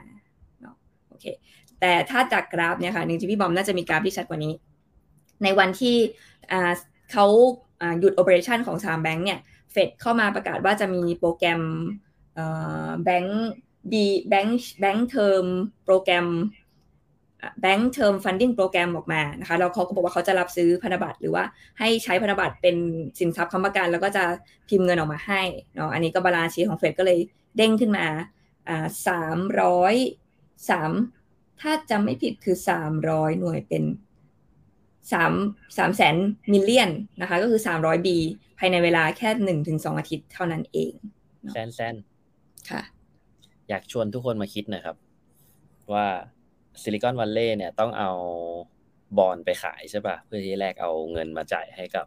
เอ่อเจ้าของตังค์ใช่คนฝากนะเฟดก็ขายบอลคือมีแต่คนขายบอลเลยครับ อยากชวนทุกคนมาคิดครับ แล้วใครซื้อครับ บอลหายไปเยอะเลยนะเยอะก็ดูเยอะใช่อะลองขอขอขอลองย้อน ขอลองย้อนกลับไปสไลด์ตะกี้หน่อยอ่าเนี่ยดูเลยท็อปที่เท่าไหร่ มีนาคมปีสองพันยี่สิบแปลว่าเฟดจริง ๆ เนี่ยอ่าเฟดเฟดเริ่มลีนเฟดจริงๆเฟดเริ่มลีนมาประมาณปีหนึ่งเนาะแต่ราคาบอลเนี่ยมันค่อยๆ ถูกทิ้งมาพอสมควรแล้วประมาณสามปีเนาะตัวไอตัว pricing มันลงมาขนาดเนี้ยแปลว่าไม่ใช่แค่เฟดอะแต่ทั้งตลาดพากันดำ คำถามคือเนี่ยดำแล้วใครซื้อ อืมเนี่ยน่าสนใจมาก เดี๋ยวจะอย่าเพิ่งอย่าเพิ่งต้องบอกว่าวันนี้อาจจะยาวหน่อยนะคะ แต่เรื่องนี้จะมีพูดคุยกันท้ายสุดในเรื่อง geopolitical อันระหว่างจริงให้ๆสิ่งที่ไปก่อนจริงๆจริงๆสิ่งที่ตาลพูด อันเนี้ยเป็นเป็นเป็นในช่วงไอ้ตรงตอน QE กำลังเกิดอะแล้วไอ้ปัญหานี้ยังไม่เกิดอะผมผมมีโอกาสได้ฟัง มันจะมีอยู่ session หนึ่งที่ Larry Summers ครับผมเขาพูดกับทาง Ray Dalio แล้วเขาถามคำถามเดียวกับที่ที่ตาลพูดอะ ตั้งแต่ยังไม่เห็นอะไรเลยนะเออ ตั้งแต่ปัญหานี้ยังไม่เกิดเลยอะแล้วตอนนั้น ตอนนั้นเราเราไดโนมาโนไปแล้ว ตอนนั้นน้ำลายฟูมปากหมดเลยแบบโอ้ยเดี๋ยวมันก็กลับมานี่นั่นอะไรเงี้ยแล้วพอมาฟังเสร็จแล้วเราก็มานั่งวิเคราะห์ใหม่ว่าจริงๆอะคือเราอะไม่ได้เรียนรู้ในอดีต มากพอที่จะมองเห็นอะไรบางอย่างที่ บางคนเขามองเห็นตั้งแต่ต้นแล้วมันต้องเกิดอย่างเงี้ย ผมว่าเรื่องนี้น่าสนใจเดี๋ยวเดี๋ยวไว้เดี๋ยวไว้มาถกกันตอนตอนมีโอกาสครับผม ผมชวนผมชวนคิดอย่างหนึ่งครับว่ามีนาคมปี2020ทุกคนจำได้ไหมครับว่ามีอีเวนต์อะไร สงครามครับผม2020ไม่ใช่22อ๋อยี่สิบยี่สิบอ๋อไม่ใช่ยี่สิบสองดูกราฟเนี่ยดูกราฟเนี่ยสองสองพันยี่สิบมีโควิดป่ะสองพันสิบสิบเก้าหรือยี่สิบเป็นเดือนแรกที่ประกาศโควิดทั่วโลกครับ ครับอืมอะเดี๋ยวว่ากันต่อตอนท้ายอะเอาเท่านี้ก่อน โอเค นี่มีคนตอบมีถูคนกจำได้ว่าโควิดสุดยอดเลยครับ โอเคเอ่อมาแบงค์ที่สองนะคะ Silvergate Bank เอ้ยเดี๋ยวไม่ไปโอเค Silvergate Bank ต้องบอกว่าแบงค์นี้ค่อนข้าง จริง ๆ เขาเป็น traditional bank มาก่อนนะคะ แล้วก็เอ่อเป็นหนึ่งในแบงค์ที่เห็น potential นะคะในคริปโต hype trend นี้เขาก็เลยเริ่มผันตัวเข้ามาเป็นแบงค์ที่ offer ให้กับอ่าบริษัทที่ทำคริปโตทั้งหลายนะคะ ก็ต้องบอกว่าเออเขาก็เขาก็จริง ๆ ก็ถือว่ามีความคิดแปลกใหม่มี innovation นะ แต่ innovation นี้มันจะพาไปสู่ไปทางแยกไหนเนี่ยอันนี้เดี๋ยวเรามาดูกันนะคะโอเค สิ่งที่ทาง Silvergate เขาทำอะค่ะเขาบอกว่าเขามี proprietary technology ที่จะเรียกที่เรียกว่า Silvergate Exchange Network นะคะเขาอยากจะเป็นตัวกลางที่เชื่อม exchange cryptocurrency ต่างๆเนี่ยเข้าด้วยกัน แล้วเขาจะเป็นคน facilitate ในการรับแลกเปลี่ยนนะคะ เงินเป็นคริปโตคริปโตเป็นเงินให้กับทัวร์ exchange เหล่านี้นะก็จะบอกว่าเขาเนี่ยเอฟมี network effect เพราะว่ามีคนเข้ามาในอ่า network เยอะเนาะมี customer acquisition tool ให้ลดคอสในการ transfer เงินนะคะ มีโอ้ต่างๆ multiple growth vector มีอะไรเยอะแยะมากมายที่เขาจะ offer ให้กับ exchange เหล่านี้เนาะสิ่งที่ Silvergate SEN อันนี้ทำอะค่ะคือเนี่ยถ้าดูจากภาพก็คือภาพด้านบน เขาจะเป็นคนที่ประสานระหว่าง institutional investor สองฝั่งเนาะสมมติ institutional investor คนนี้อยากจะขาย Bitcoin นะเขาก็จะเข้ามาผ่าน เขาก็จะขายผ่านที่ exchange exchange หนึ่งแต่ exchange exchange เนี้ยก็จะมาใช้ facility ของตัว SEN อันนี้ในการช่วยในการ transaction ไปยัง exchange B แล้วก็ exchange B ก็จะ facilitate ต่อไปให้ที่ institutional investor อีกคนหนึ่งได้รับ Bitcoin ไปนะคะ โอเคอะแต่อย่างไรก็ตามเนี่ยคือด้วยความที่เขาค่อนข้างเปิดตัวว่าเขาอยู่ในโลก Space Crypto นะคะพอสมควร ดังนั้นแล้วเนี่ยสิ่งเหตุการณ์มันมันมันต่อเนื่องมาจากที่ FTX ล้มเนาะถึง Executive CEO เขามาบอกว่าเขาเนี่ยไม่ได้มีความเกี่ยวข้องกับ FTX ใดๆนะ FTX ไม่ได้มาฝากเงินที่เขาเขาไม่ได้ปล่อยกู้ให้ FTX ก็ตาม แต่ก็ต้องบอกว่ามันมีการสืบไปเจอว่ามันมีฟรอดบางอย่างเกิดขึ้นนะคะภายในของ Silvergate กับ Alameda Research แล้วก็ FTX นะซึ่งเลยทำให้มันสูญเสีย reputation พอคนพอคือลองนึกภาพเราเนี่ย เราได้ยิน FTX ล้มลงไป แล้วเรารู้ว่า เฮ้ย Silvergate มีความเกี่ยวข้องกับ FTX ถ้าเป็นเราเราก็คงจะต้องไปเอาเงินออกมาก่อนเนาะมันก็เกิดมันก็เกิดจากเหตุการณ์นี้นะคะ คือ lose reputation เกิดวิกฤตศรัทธาคนไปกู้ไปถอนเงินออกมา แล้วก็จนทำให้สุดท้ายเนี่ย Silvergate ก็ต้องหยุด operation ไปเหมือนกันโอเคแบงค์สุดท้ายนะคะ ไม่ใช่สุดท้ายแบงค์ที่3 Signature Bank นะคะ Signature Bank ก็อารมณ์คล้ายๆ กันเลยคล้ายๆ กับทัวร์ Silvergate Bank คือเป็นเหมือนกับ แบงค์ที่ให้มีความเข้ามาเกี่ยวข้องกับโลกคริปโตเนาะถ้าดูจากอันนี้ค่ะทาง Signature Bank เนี่ยคือสีขาว Signature Bank ก็บอกว่ามี exposure กับ Paxos Paxos แล้วก็ Coinbase นะคะ ก็ไม่ว่าจะเป็นปล่อยกู้หรือฝากเงินก็ตามเนาะเขาก็จะมีความเกี่ยวข้องกับในกลุ่มคริปโตเวิลด์โอเคคำถามก็คือว่าเฮ้ยแล้ววิกฤตนี้มันจะลามไหมเดี๋ยวขอกลับกลับมาด้านนี้ คือถ้าจะถามอันนี้แสดงว่ามันก็อาจจะตอบ ตอบยากเล็กน้อยนะคะว่าตรงนี้คือจุดจบหรือยังหรือมันจะลามต่อไป สิ่งหนึ่งที่แซนว่าเราเห็นตรงกันได้ก็คือว่าเริ่มมีความช่วยเหลือจากภาครัฐเข้ามาเฟดเริ่มเข้ามาทำอะไรบางอย่างนะคะมีการประกันเงินกู้เออมีการประกันเงินฝาก มีการเข้ามาพร้อมอัดฉีดให้สภาพคล่องนะคะกับการที่แบงก์เหล่านี้เอาพันธบัตรเนี่ยไปแลกได้ แล้วก็รับเงินสดกลับมา เพื่อจะไปจ่ายให้กับผู้ที่ฝากเงินกับธนาคารเอาไว้นะคะอันนี้ก็เราเห็นได้อย่างว่าเริ่มมีเริ่มมีความช่วยเหลือเข้ามาแล้วแต่คำถามคือว่า ความช่วยเหลือ มันจะไปถึงไหน ความช่วยเหลือจะลงไปสู่แบงค์เล็กๆไหมแล้วแบงค์เล็ก ๆ เหล่านั้นเนี่ย ถ้าเกิดมันบูมขึ้นมาตุ้มขึ้นมา มันจะระบาดต่ออีกหรือเปล่า สุดท้ายมันจะระบาดไปแบงค์ใหญ่ไหม แล้วแบงค์ใหญ่สมมติถ้าระบาดไปแบงค์ใหญ่เนี่ย อันนี้แหละค่ะปัญหาใหญ่ อารมณ์เหมือนแบบเรย์แมนบราเตอร์สมัยปี 2008 อะไรอย่างนั้นเลยนะคะ อันนี้ก็ต้อง ต้องบอกว่ายังต้องติดตามเฝ้าระวังถึงความช่วยเหลือจะเข้ามาแล้วเนี่ย แต่เราก็ยังต้องไม่นิ่งนอนใจ เพราะว่าเรื่องพันธบัตรราคา discount เนี่ยมันยังมีอะไรหลายอย่างที่จะเกิดขึ้นได้อีก เดี๋ยวพี่ตาจะเล่าในส่วนท้ายนะคะโอเค อันนี้อันนี้เป็นส่วนส่วนเสริมเป็นความคิดของแซนเองเนาะแซนมองว่ามันมีความเกี่ยวโยงกันบางอย่างระหว่างอินโนเวชันใหม่ ๆ กับการ burst หรือการ collapse ของตลาดนะคะในช่วงเวลาใดเวลาในช่วงเวลาหนึ่งหนึ่งนะอย่างปี 2000 นะคะ เรามีอินโนเวชันที่โด่งดังในช่วงนั้นคือการทำสตาร์ทอัพหรือการทำ venture capital แล้วก็เพราะว่าตอนนั้นมันเกิดยุคอินเทอร์เน็ตบูมนะคะ .com บูมหูใครๆก็ต่างลงเงินเข้ามาสร้างสตาร์ทอัพใหม่เพื่อจะมาตอบโจทย์อินเทอร์เน็ตเนาะ .com บูมก็เลยแล้วก็เกิดเครื่อง .com crash ขึ้นมาในปี 2000เนาะปี 2008 Hamburger Crisis ช่วงนั้นอะไรบูม mortgage backed security นะคะเป็น derivative ตัวหนึ่งที่แบบเป็นเป็นไอเขาเรียกว่าอะไรอะเป็น innovation ทางการเงินใหม่ ที่มันถูกเพิ่งถูกเอามาใช้ครั้งแรกนะคะ ก็เอาหนี้บ้านต่างๆ ของคนหลายคนเนี่ยไปบันเดิลแล้วก็ขายปรากฏขายดีก็เลยไปเอาหนี้บ้านมาอีกนะไปบอกให้คนกู้เงินเยอะๆ คนกู้ซื้อบ้าน คนหนึ่งคนมีบ้านมากกว่า 5 หลังอย่างนั้นนะคะ แล้วก็บันเดิลขายเป็น CDO ออกไปเนาะ เหตุการณ์ครั้งนั้น innovation ใหม่ครั้งนั้นดำไปสู่ Hamburger Crisis ในปี 2008เนาะปี 2023 เป็นไปได้ไหมว่า innovation ในเรื่องของอ่า blockchain หรือ cryptocurrency ต่างๆ จริง ๆ มันไม่ได้ innovation ปีปีนี้หรอก เรื่องนี้มีตั้งแต่ 2008 แล้วแต่ต้องบอกว่าปี 2023 22 23 เนี่ย มันเป็นปีที่ธนาคารเนี่ยเข้าไปมีส่วนเกี่ยวข้องธนาคารเข้าไปมีส่วนร่วมธนาคารปล่อยกู้ให้กู้ต่างๆนะคะแล้วก็อ่าจาก innovation เหล่านั้นเนี่ยด้วยการที่ อาจจะยังมีการประเมินความเสี่ยงไม่เพียงพอ อาจจะมีการมองอะไรต่างๆ ไม่เห็นว่าอะไรจะเกิดขึ้นล่วงหน้าบ้าง ก็เลยนำมาสู่การเกิดแบงก์รันในวันนี้ขึ้นมานะคะ อันนี้ก็เป็นสมมติฐานของแซละกัน อยากจะแบบลงไปชวนคิดต่อว่าทุกท่านคิดว่ากันยังไงนะคะ เปลี่ยนชื่อรายการนี้เป็นเดโนมโนเลยดีกว่าไหมเดโนมโนจบไปเลยทีเดียวอะล้อเล่นครับผมครับจริง ๆ ก็มโนล้วนเลยเนี่ยมโนมโนใช่ เป็นพี่ตาลมีน่าจะเสริมไหม มีโน้ตอยู่ว่าเรื่อง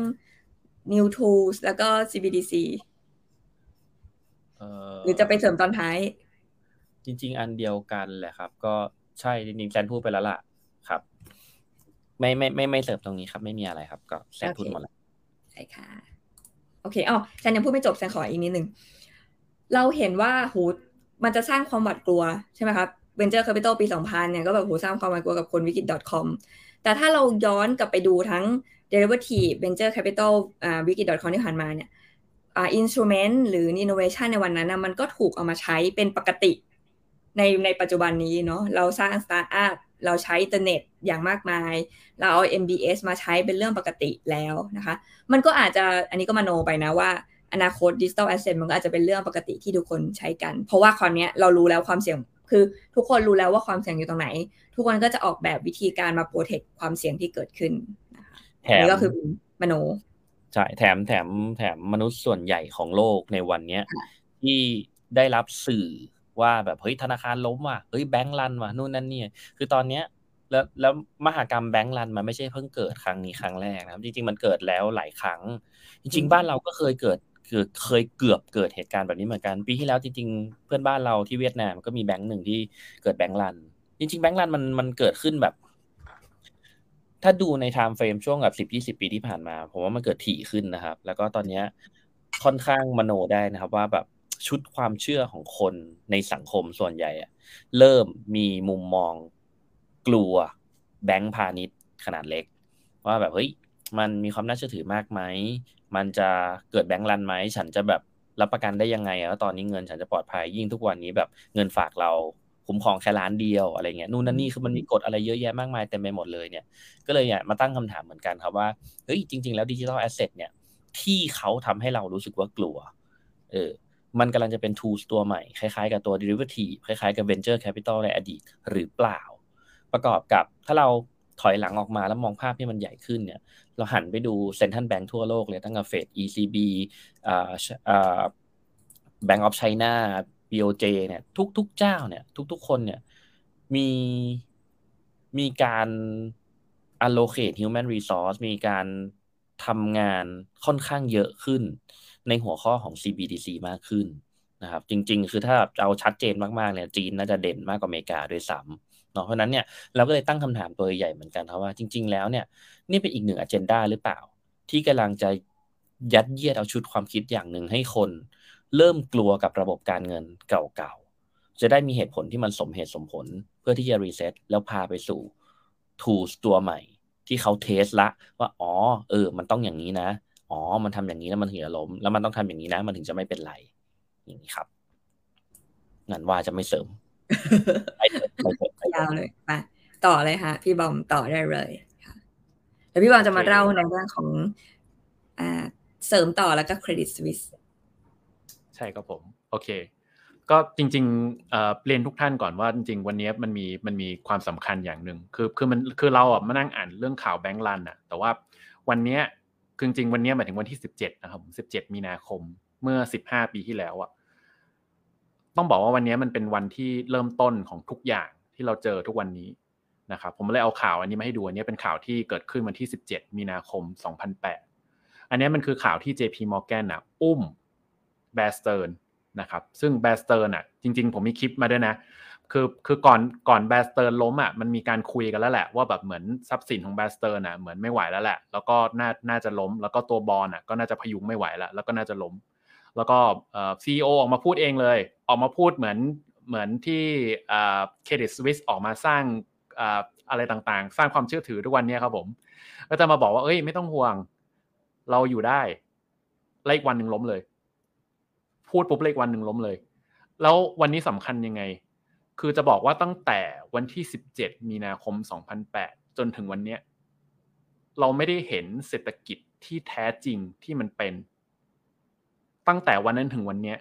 มันคือภาพลวงตาทั้งหมด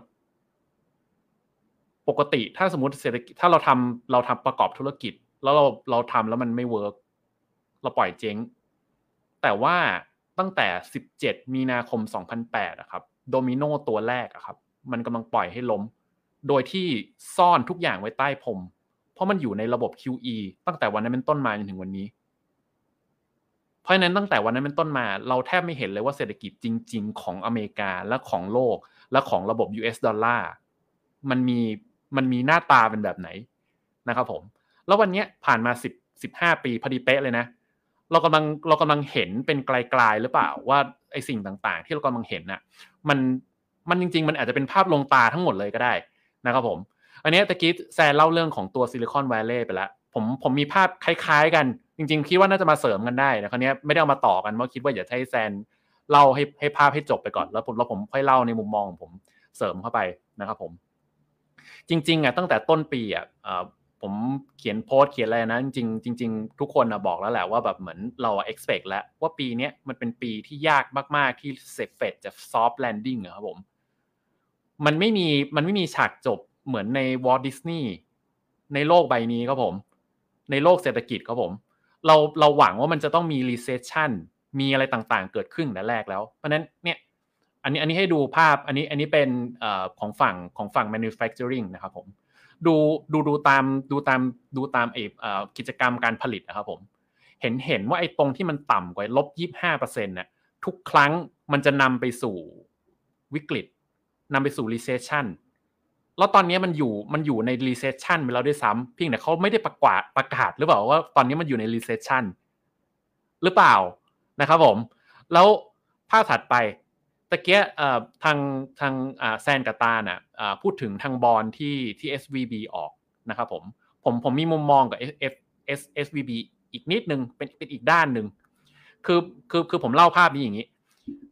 ให้ให้เราเห็นตัวสีชมพูอะตัวนี้เขาเรียกว่า Credit Impulse Credit Impulse อ่ ครดิตอิมพาส์อะเขาจะวัดเฉพาะตัว New Loan คือคุณเดินเข้าไปที่ธนาคารนะครับ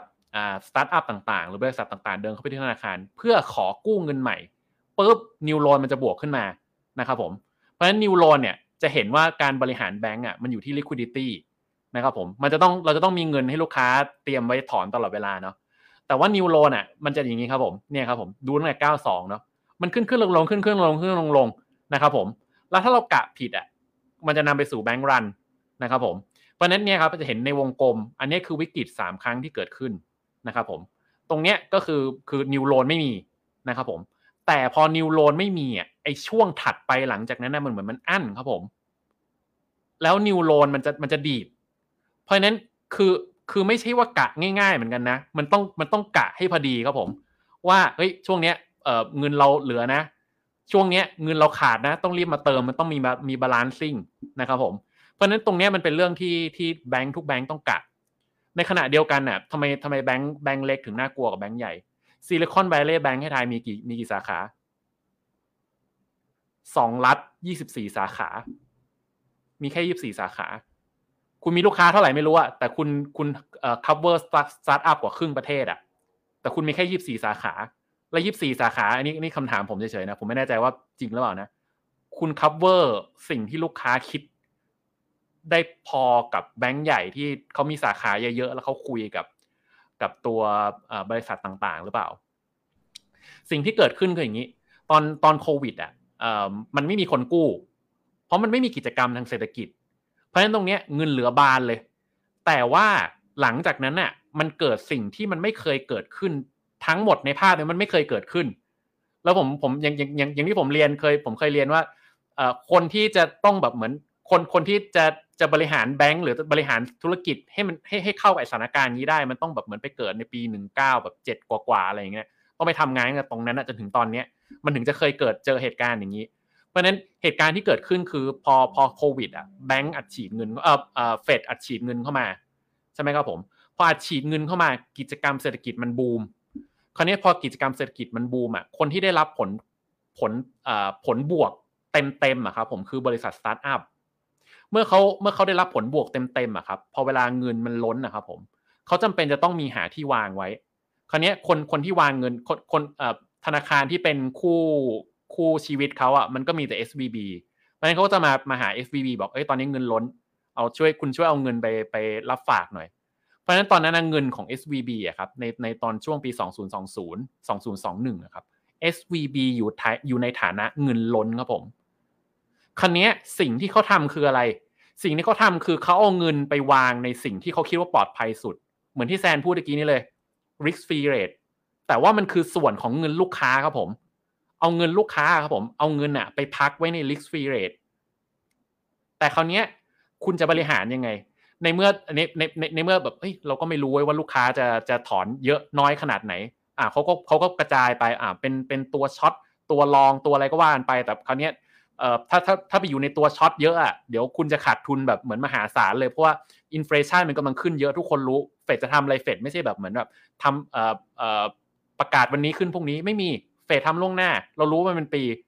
ใครๆก็รู้ ผมก็รู้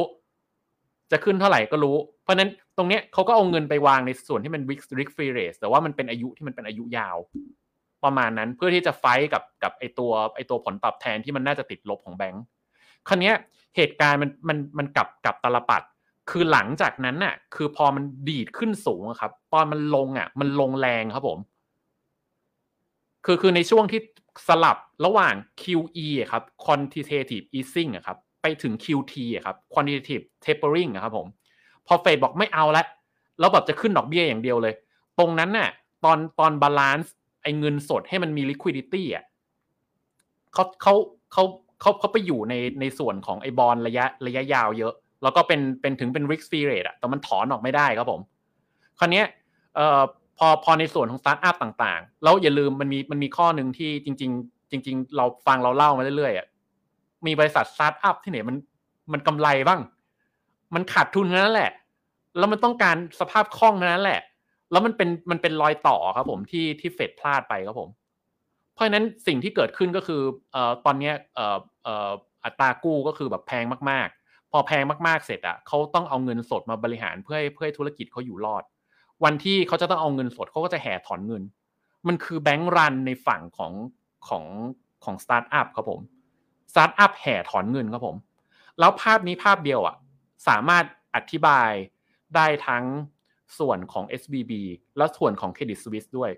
เกิดภาพเดียวกัน เพราะว่าภาพนี้ไม่ได้เกิดขึ้นแต่ในในในอเมริกา ในยุโรปก็เกิดเกิดภาพคล้าย ๆกัน อันนี้คือสิ่งที่เกิดขึ้นคือเขาไม่สามารถที่จะบริหารเงินแล้วก็ liquidity ทันอ่าเพราะฉะนั้นเนี่ยมันก็จะสิ่งที่เกิดขึ้น อันนี้เมื่อวานผมไปดูไปดูตัวเลขตัวหนึ่งขึ้นมาในส่วนของเอ่อเอ่อ SVB นะครับผมเงินเงินสดเขาอะจากปี 2019 ตอนตอนเกิดโควิดใหม่ ๆ เงิน total deposit นะครับคือเงินฝากสุทธิของเขาอะอยู่ประมาณ 60,000 ล้าน พอในปี 22อะเงินฝากเขาดีดขึ้นมา 3 เท่า เป็นแสนเจ็ดหมื่นสามพันหนึ่งร้อยเก้าล้าน ล้านเอ้ยล้านล้านตัวเดียว หนึ่งแสนล้านหนึ่งหนึ่งแสนเจ็ดหมื่นล้าน อ่า จากหกหมื่นไปแสนเจ็ดสามเท่าตัวสามร้อยเปอร์เซ็นพอเงินฝากมันดีดขึ้นปุ๊บ นั่นแหละ มันต้องหาที่วาง แล้วพอโดนถอนกระทันหัน อันเนี้ยเอากลับมาไม่ทัน มันทำให้เกิดภาพตรงนี้ครับผมทำให้ทำให้มันเกิดมันเกิดช็อตนะครับผม อันนี้อันนี้อันนี้อันนี้ไปดูได้ในตัวงบเอ่อ total เอ่อ total deposit ว่ามันเป็นมันเป็นบริษัทหนึ่งที่มันต้องรายงานงบ เพราะฉะนั้นตรงนี้ก็จะมีภาพอยู่ เนี่ยเราก็จะเห็นอย่างเงี้ย คือคือทุกอย่างไม่ใช่อะไร คือเวลาเราอยู่ในอยู่ในช่วงที่เศรษฐกิจมันเป็นมันเป็นมันเป็นวิกฤตอะไม่ไม่ใช่บริษัททำธุรกิจดีจะอยู่รอดนะ บริษัทที่มี liquidity สูงอยู่รอด ต้องมันมันคนละโหมดกันครับผม อ่า เพราะฉะนั้นอันเนี้ยก็จะเห็นว่าเวลาเราถือบอลเนี่ยตะกี้แซนก็เล่าให้ฟังแล้วมันมีมันมันมีมันมีแต่ขาดทุนนะครับผม มันมีวิธีเดียวที่ที่ที่จะรอดได้คือคุณต้องถือให้ข้ามอายุไป ให้ให้ให้มันครบอายุครับผม แต่ว่าในขณะที่แบบเหมือนมันคุณคุณขาดทุนขาดทุนขาดทุนไปเรื่อยแล้วอีกฝั่งหนึ่งคือคนแห่ถอนไอ้สตาร์ทอัพมันแห่ถอนไอ้เงินของคุณอะอ่าเอาแล้วคนก็บอกว่าอันนี้มันก็ไม่ลามสิเพราะว่าถ้าเราไปดูงบธนาคารใหญ่ผมเอางบ JP Morgan มาอ่าจริง ๆ อันเดียวกันเลยตะกี้เออจริง ๆ ผมไม่ได้โชว์ภาพของ SVB มันก็จะเป็นเป็นอย่างเงี้ยดู total deposit ขึ้นมาจากตอนตอน 2019 อะแสนล้านห้าขึ้นมาเป็นสองล้าน ขึ้นมาเป็นสองล้านสี่แล้วก็สองล้านสามคงอยู่ประมาณนี้เขาก็บอกอ้าวอย่างนี้ก็ไม่ลามสิ คือไม่ลามผมว่ามันไม่ลาม แต่ว่ามันไม่ลามอะ เพราะว่าถ้าไปดูในประวัติศาสตร์อะมันไม่ลามเร็วขนาดนี้ มันจะค่อยๆลามจากแบงก์เล็ก แล้วถ้าแบงก์เล็กเอาไม่อยู่อะ มันค่อยลามไปถึงแบงก์กลางและเป็นแบงก์ใหญ่ครับผม คือมันจะลามเป็นส่วนๆครับผม อันนี้เป็นเหตุผลให้เอ่อเอ่อ first bank มั้งโอ้โห แบบเหมือนแบบจะล้มปุ๊บครับ ทุกคนแบบเหมือนแห่แห่ไอธนาคารใหญ่ๆครับผมแห่กันระดมทุนเงินเพื่อเอาเอาเอาเอาเอาเข้าไปช่วยครับผม เพราะมันลามครับผมแบงก์รันมันคือคอนทัจเจียนครับผม เพราะนั้นถามว่าเอาแล้วมองอย่างนี้แล้วเรามองเศรษฐกิจในปีนี้ปีหน้ายังไง ผมว่ามันต้องรอดูไอ้ตัวนี้แหละ ว่าแบบมันมันจะเป็นยังไง อ่า อันนี้เป็นภาพ แต่คราวนี้คนอาจจะถามว่าเอาแล้วอันเนี้ยปัญหานี่ซีเรียสขนาดไหนเราภาพนี้ไม่ให้ดู อันเนี้ยคือคือภาพของอธนาคารที่ล้ม แล้วเงินฝากที่มันค้างเติ่งอยู่ในธนาคารนะครับผม มีเท่าไหร่ ถ้านับตั้งแต่ปี 1970 นี่คือซีเรียสที่สุดละ อันนี้เฉพาะธนาคารที่ล้มไปครับเอ่อ SVB Signature Bank นะครับผม เนี่ย อันนี้คือสูงที่สุดเลยนะครับผมในในประวัติศาสตร์ที่เคยเกิดขึ้นมานะครับผม แต่ว่าตรงเนี้ยเฟดมันจำเป็นจะต้องเอาเงินนะครับ อุดเข้าไป ถ้าคุณไม่อุดอะ มันจะเกิดมันจะเกิดการลาม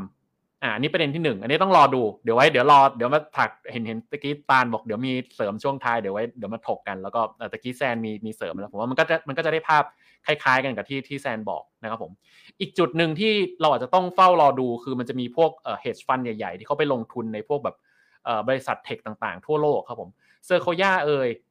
หรือว่าจะเป็นเอ่อ Harrison Horowitz เอ่ยพวกนี้ได้รับเงินลงทุนจาก SVB ทั้งนั้นเลย นะครับผมอ่าตัวเลขก็ประมาณนี้นะครับผมของของ Sequoia จะมีเงินลงทุนจาก SVB ประมาณ 9.5 billion นะครับ 9,500 ล้านนะครับผมแล้วก็ของอ่า Andreessen Horowitz เนี่ยประมาณ 173 ล้านนะครับผมอ่าก็เนี่ยเราก็ต้องรอดูอีกอีกว่าแบบเหมือนทางฝั่งเนี้ยคือไอ้พวกไอ้ไอ้ไอ้ Sequoia นี่ก็โดนโดนหลายดอกกันนะใช่ไหมครับผม แล้วมันยังอยู่รอดไหม แล้วมันยังไปต่อไหม หรือถ้ามันต้องถอนลุนลงทุนแล้วปิดตัวไปอะอันเนี้ยลามจริง ราะนั้นถามว่าลามไม่ลามลามไม่ลาม เนี่ยมันมันมีตัวเลขที่มันมันข้อมูลมันยังไม่พอถ้าถ้าถ้าถามความคิดผมนะอ่าในขณะที่ถ้าสมมติเรามาดูทางเอ่อเครดิตสวิสแบงค์นะครับผมอันเนี้ยปัญหามันจะมันจะคล้ายๆกันแต่ไม่เหมือนกันซะทีเดียวนะครับผมกลับไปดูที่ที่ตัวตอน Bear Stearns ล้มก่อน มันมีสัญญาณหนึ่งที่ตอน Bear Stearns ล้มแล้วเราเห็นได้ชัด แล้วแบบมานั่งดูปุ๊บ มันเหมือนกันเลยว่ะ มันเหมือนกับมันเหมือนกับเครดิตสวิสเลย จริงๆอะเครดิตสวิสอะเราเราเราทุกคนคิดคิดว่าน่าจะพอคาดการณ์ก็ได้แหละ ผมผมเห็นผมผมอ่านเพจอาจารย์อาจารย์ก็บอกว่ามันก็มันก็มีสัญญาณมาตั้งมาตั้งนานแล้ว แล้วก็ตอน Bear Stearns ล้มอะ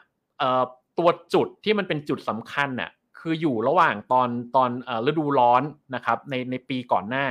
คือปี 2007 นะครับผม เราจะเห็นตรงมิดจุลายเนี่ยครับผม คือตัว hedge fund collapse ครับผม คือจุดที่เขาเอาเงินไปลงทุนกับสินทรัพย์เสี่ยงอะหรือจุดที่เขาเป็น investment bank อะมันล้มมันล้มไปก่อนแล้ว มันล้มไปก่อนหน้าแล้ว แล้วถ้าถ้าดูในกราฟอะจะเห็นว่ามันมันเป็นจุดเริ่มต้นของการเทครับผม เนี่ยจากจุดเนี้ยลงมาจุดเนี้ยคือตรงนี้มันคือเทเบาๆเนาะแต่จากจุดนี้มาจุดเนี้ยมันเริ่มแบบมีมีมีความเหวี่ยงแล้วมีการมีความเทแล้วเนี่ยอันนี้คือสิ่งที่ที่เครดิตสวิสเป็นครับผม อะอันนี้ให้ดูให้ดูภาพตั้งแต่ 2006 นะครับผมเครดิตสวิสอะอย่างที่บอกว่าปัญหามันซุกมาใต้พรมตั้งแต่ตั้งแต่ hamburger crisis เครดิตสวิสมีส่วนด้วย แล้วถ้าเห็นนะครับผมดูครับแบบอันเนี้ย total asset มันลดลงเรื่อยๆนะ capital เขาไม่ได้ดีเลยนะ capital เขาลดลงเรื่อยๆ ในขณะที่ตัว cash อะครับ กลับไปที่เดิมผมบอกว่าถ้าเอ่อเอ่อเวลาเราห่วงห่วงอะไรให้ดู liquidity อยู่ในโหมด crisis ปุ๊บอะ liquidity จะช่วยคุณทุกอย่าง คุณไม่มี liquidity ตอนนั้นแหละคุณตายไม่ว่าธุรกิจคุณจะดีขนาดไหน คุณก็ตาย เพราะนั้นเนี่ยครับผมก็คือเนี่ยคือคือมันมันหดลงมาตัว cash ครับมันหดลงมาค่อนข้างค่อนข้าง serious พอสมควรตั้งแต่ต้นแล้วอะแล้วปัญหามันเพิ่งมาแดงครับผมอ่าอันนี้จะเป็นภาพของตัว credit impulse ตะเกียบผมให้ดูภาพของอเมริกาล้วยุโรปมีแพทเทิร์นเดียวกัน คือมันมันลงสุดๆอะแล้วมันก็ขึ้นสุดๆดูดูตามไอตัวเส้นสีน้ำเงินทึบนะครับผม เนี่ยครับขึ้นสุดๆ แล้วก็ลงสุดๆ ไอ้ตรงเนี้ยมันทำให้เหมือนแบงก์ต่างๆอะมันบริหารเงินไม่มันมันบริหารเงินลำบาก เพราะฉะนั้นมันมันก็จะช็อตช็อตเงินสดด้วย มันก็เป็นหนึ่งมันก็เป็นหนึ่งในปัญหา ของของเครดิตสวิสอะมีการเปลี่ยนตัว CEO มีการทำด้วยนี่นั่นนะครับเพราะฉะนั้นเขาเขาเขาค่อนข้างค่อนข้างเห็นปัญหามาตั้งนานแล้ว แล้วก็พยายามจะแก้ตั้งนานแล้วนะครับผม คือมันเหมือนกับมันข่าวร้ายที่หนึ่งข่าวร้ายที่สองข่าวร้ายที่สาม ข่าวร้ายที่สี่ข่าวร้ายที่ห้าข่าวร้ายที่หกคือคือเหมือนเหมือนยังไงคุณคุณตบหน้านักลงทุนไปเรื่อยๆตบปากปากปากปากเอาตลอดทนได้ทนได้อะปากปากปากทนได้ยังทนได้อยู่ตบไปเรื่อยจนแบบเลิกกบปากว่าเอากูไม่เอาแล้วเว้ยกูไปแล้วเว้ยคือคือมันมันมีปัญหามาตั้งตั้งนานแล้วครับผมตั้งแต่ Green Seal a k i g o s โดนไปเท่าไหร่อะนะครับผม แล้วสองก็คือปัญหาเดียวกับตัว SBB คือตัว outflow อะมันแบบมันออกไปแล้วแบบเหมือนมันเทออกไปอะคือดอกเบี้ยคุณขึ้นไปเรื่อยๆอะ มันต้องมีจุดจุดหนึ่งที่คนทนไม่ไหวแหละ แล้วก็เลิกกู้ แล้วก็ต้องใช้เงินสดเอามาเอามาเอามาบริหารสภาพคล่อง มันคือจุดเริ่มต้นของปัญหาทุกครั้งมันเป็นอย่างนี้ทุกครั้งอยู่แล้ว ทุกคนต้องการเงินสด ทุกคนต้องการให้ธุรกิจรัน ทุกคนยังมีลูกน้องทำไมบริษัทเทคต่างๆ ต้องต้องต้องเลิกออฟคน เรื่องเดียวกัน ตั้งแต่ต้นเราคุยกันมามีเรื่องเดียว liquidity ทั้งนั้นนะครับผมโดนดาวเกรดอีก fish rating บอกว่าแบบเหมือนไม่ไหวแล้ว ของคุณแบบเหมือนแบบคุณโดนไปตั้งหลายรอบแล้วนะ แล้วก็ตัวงบก็อย่างที่เห็นนะครับผมงบคือแบบไอตัว key metric ตะเกียแย่มาตลอด แย่ตลอด แล้วไม่ว่าจะเป็น investor ไม่เอา investor ก็ไม่เอามาตั้งนานแล้ว เราก็รู้ credit Suisse เป็นไง ฝั่ง client ก็ไม่เอา ครับผมเนี่ยก็อันนี้ให้ดูไอตัวไม่กี่วันก่อนเอง credit Suisse ก็ CEO ก็ต้องออกมาแบบเหมือนให้ความเชื่อมั่นนะครับผมคนนี้จริงๆ ผมค่อนข้างน่าสงสารเขานะเพราะเขาเพิ่งเพิ่งเข้ามาแค่แค่แค่ปีเดียวเอง แล้วเขาก็พยายามจะกู้สถานการณ์อะ แต่คนกู้สถานการณ์ได้อะส่วนใหญ่คือแบบมันมีแต่เทพเท่านั้นถึงจะทำได้นะครับผม ระดับระดับนี้ก็ไม่รู้ไหวหรือเปล่านะครับผมก็เนี่ยมันก็ทำให้ตัวตัวเอ่อเอ่อ CDS ของทางฝั่งเนี้ยเอ่อมันมันค่อนข้างสูงพอสมควรทางฝั่ง Credit Suisse นะครับผมจริง CDS มันมันบ่งบอกแล้วไม่ได้หรอกบ่งบอกได้อย่างเดียวคือ trust มันไม่มีครับผมไม่มีใครเชื่อใจไม่ไม่มีใครเชื่อใจคุณทำธุรกิจแล้ว แล้วก็อันนี้ผมมีหลักฐานนิดนึงว่าจริงๆอะเขาเขาพยายามปั้น ปั้นธุรกิจ ให้ให้ให้แบบเหมือนเหมือนเหมือนกลับมาสู่สภาพปกติเนาะโดยเขาใช้ Deutsche Bank Model ครับผม Deutsche Bank อะเกิดเหตุการณ์เดียวกันในปี 2009 2019 แต่ว่าในในกรณี Deutsche Bank อะสิ่งที่เขาลดคืออะไร เขาลดไอตัว investment สินทรัพย์เสี่ยงต่างๆอะบริษัทลงทุนต่างๆ เหมือนกับที่พูดถึงแบสเตอร์เมื่อกี้เนี่ยคือลดตรงนี้ลงมา เพื่อให้แบบเหมือนไปอยู่ในเรื่องของรายได้อะมันไปอยู่ในเรื่องของเงินฝากเงินกู้อะไรมากขึ้น มากกว่าไปลงทุนกับสินทรัพย์เสี่ยง ซึ่งเครดิตสวิสอะพยายามทำนี้มาตลอด แต่คุณมาทำผิดจังหวะไง คุณมาทำในส่วนที่แบบเหมือนตอนนี้มันเป็นปีแบบหน้าสิวหน้าขวานไง คุณทำช้าไป เพราะนั้นตรงเนี้ยมันทำให้เนี้ยทุกอย่างมันเกิดขึ้น แล้วก็เนี่ยมันก็เป็นอย่างเงี้ยครับผมอ่าอันนี้อันนี้ไม่แน่ใจให้ผมเข้าเข้าไอตัวเอ่อทองก่อนหรือว่าให้ให้ให้ให้ให้ให้ตาลมาเล่าเรื่องของเอ่อ political ต่างๆ ก่อน จริงๆขอเสนอว่าสับให้ตาลกันดีกว่า ครับผมเอาเลยเอาเลย ต่อเลยต่อเลยอะให้ผมก่อนนะเพ ราะนั้นถามว่าอ้าวอย่างเงี้ยเออเรามองอนาคตข้างหน้า เราเห็นว่า เอ๊ะแล้วต่อไปอะมันสินทรัพย์อะไรจะดีคำตอบอาจจะอยู่ที่ทอง เดี๋ยวผมจะบอกทั้งข้อดีและข้อเสีย ทั้งบวกทั้งลบ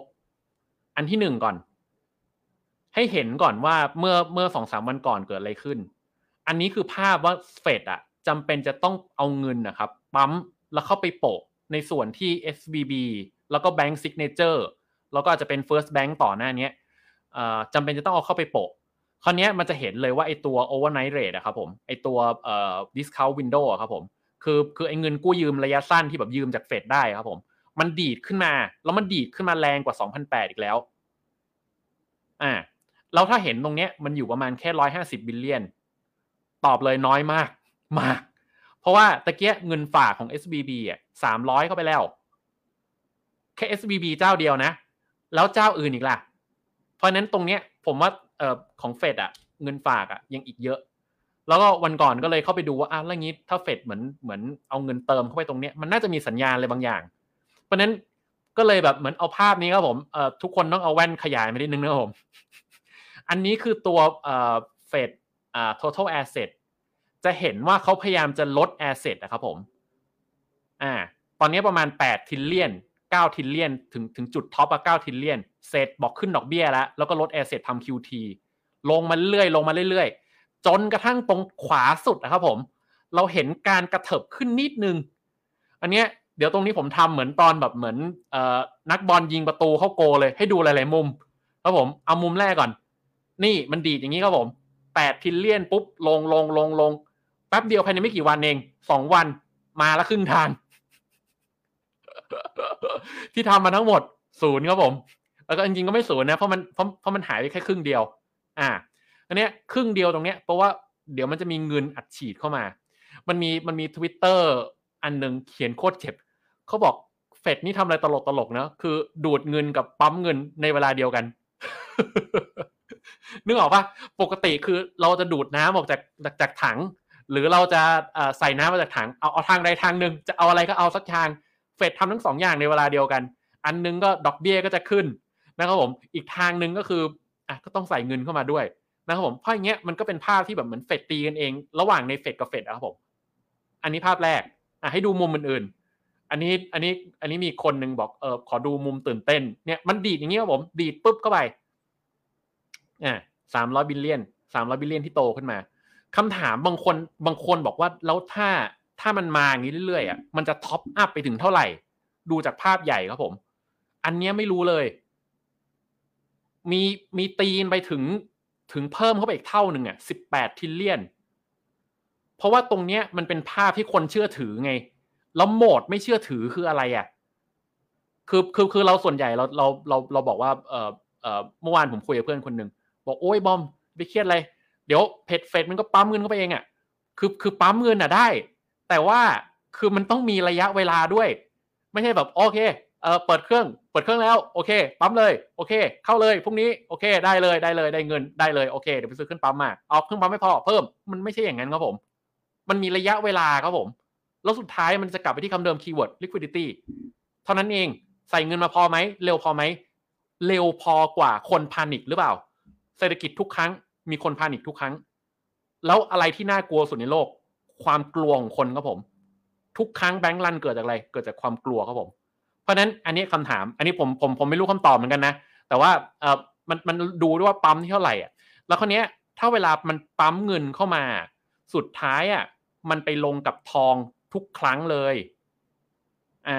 อ่า เวลาเงิน M2 มันดีดขึ้นมา ถ้าถ้าสมมติมันมันล้นเข้ามาในส่วนของ M2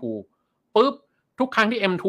ดีด อันนี้เอามาจากภาพเก่า ผมเคยโพสต์ไปตอนมกราผมไปดึงมาจากเพจ ตอนตอนมกรามา ทุกครั้งที่ M2 มันดีดราคาทองมันก็ขึ้นไปด้วยแหละ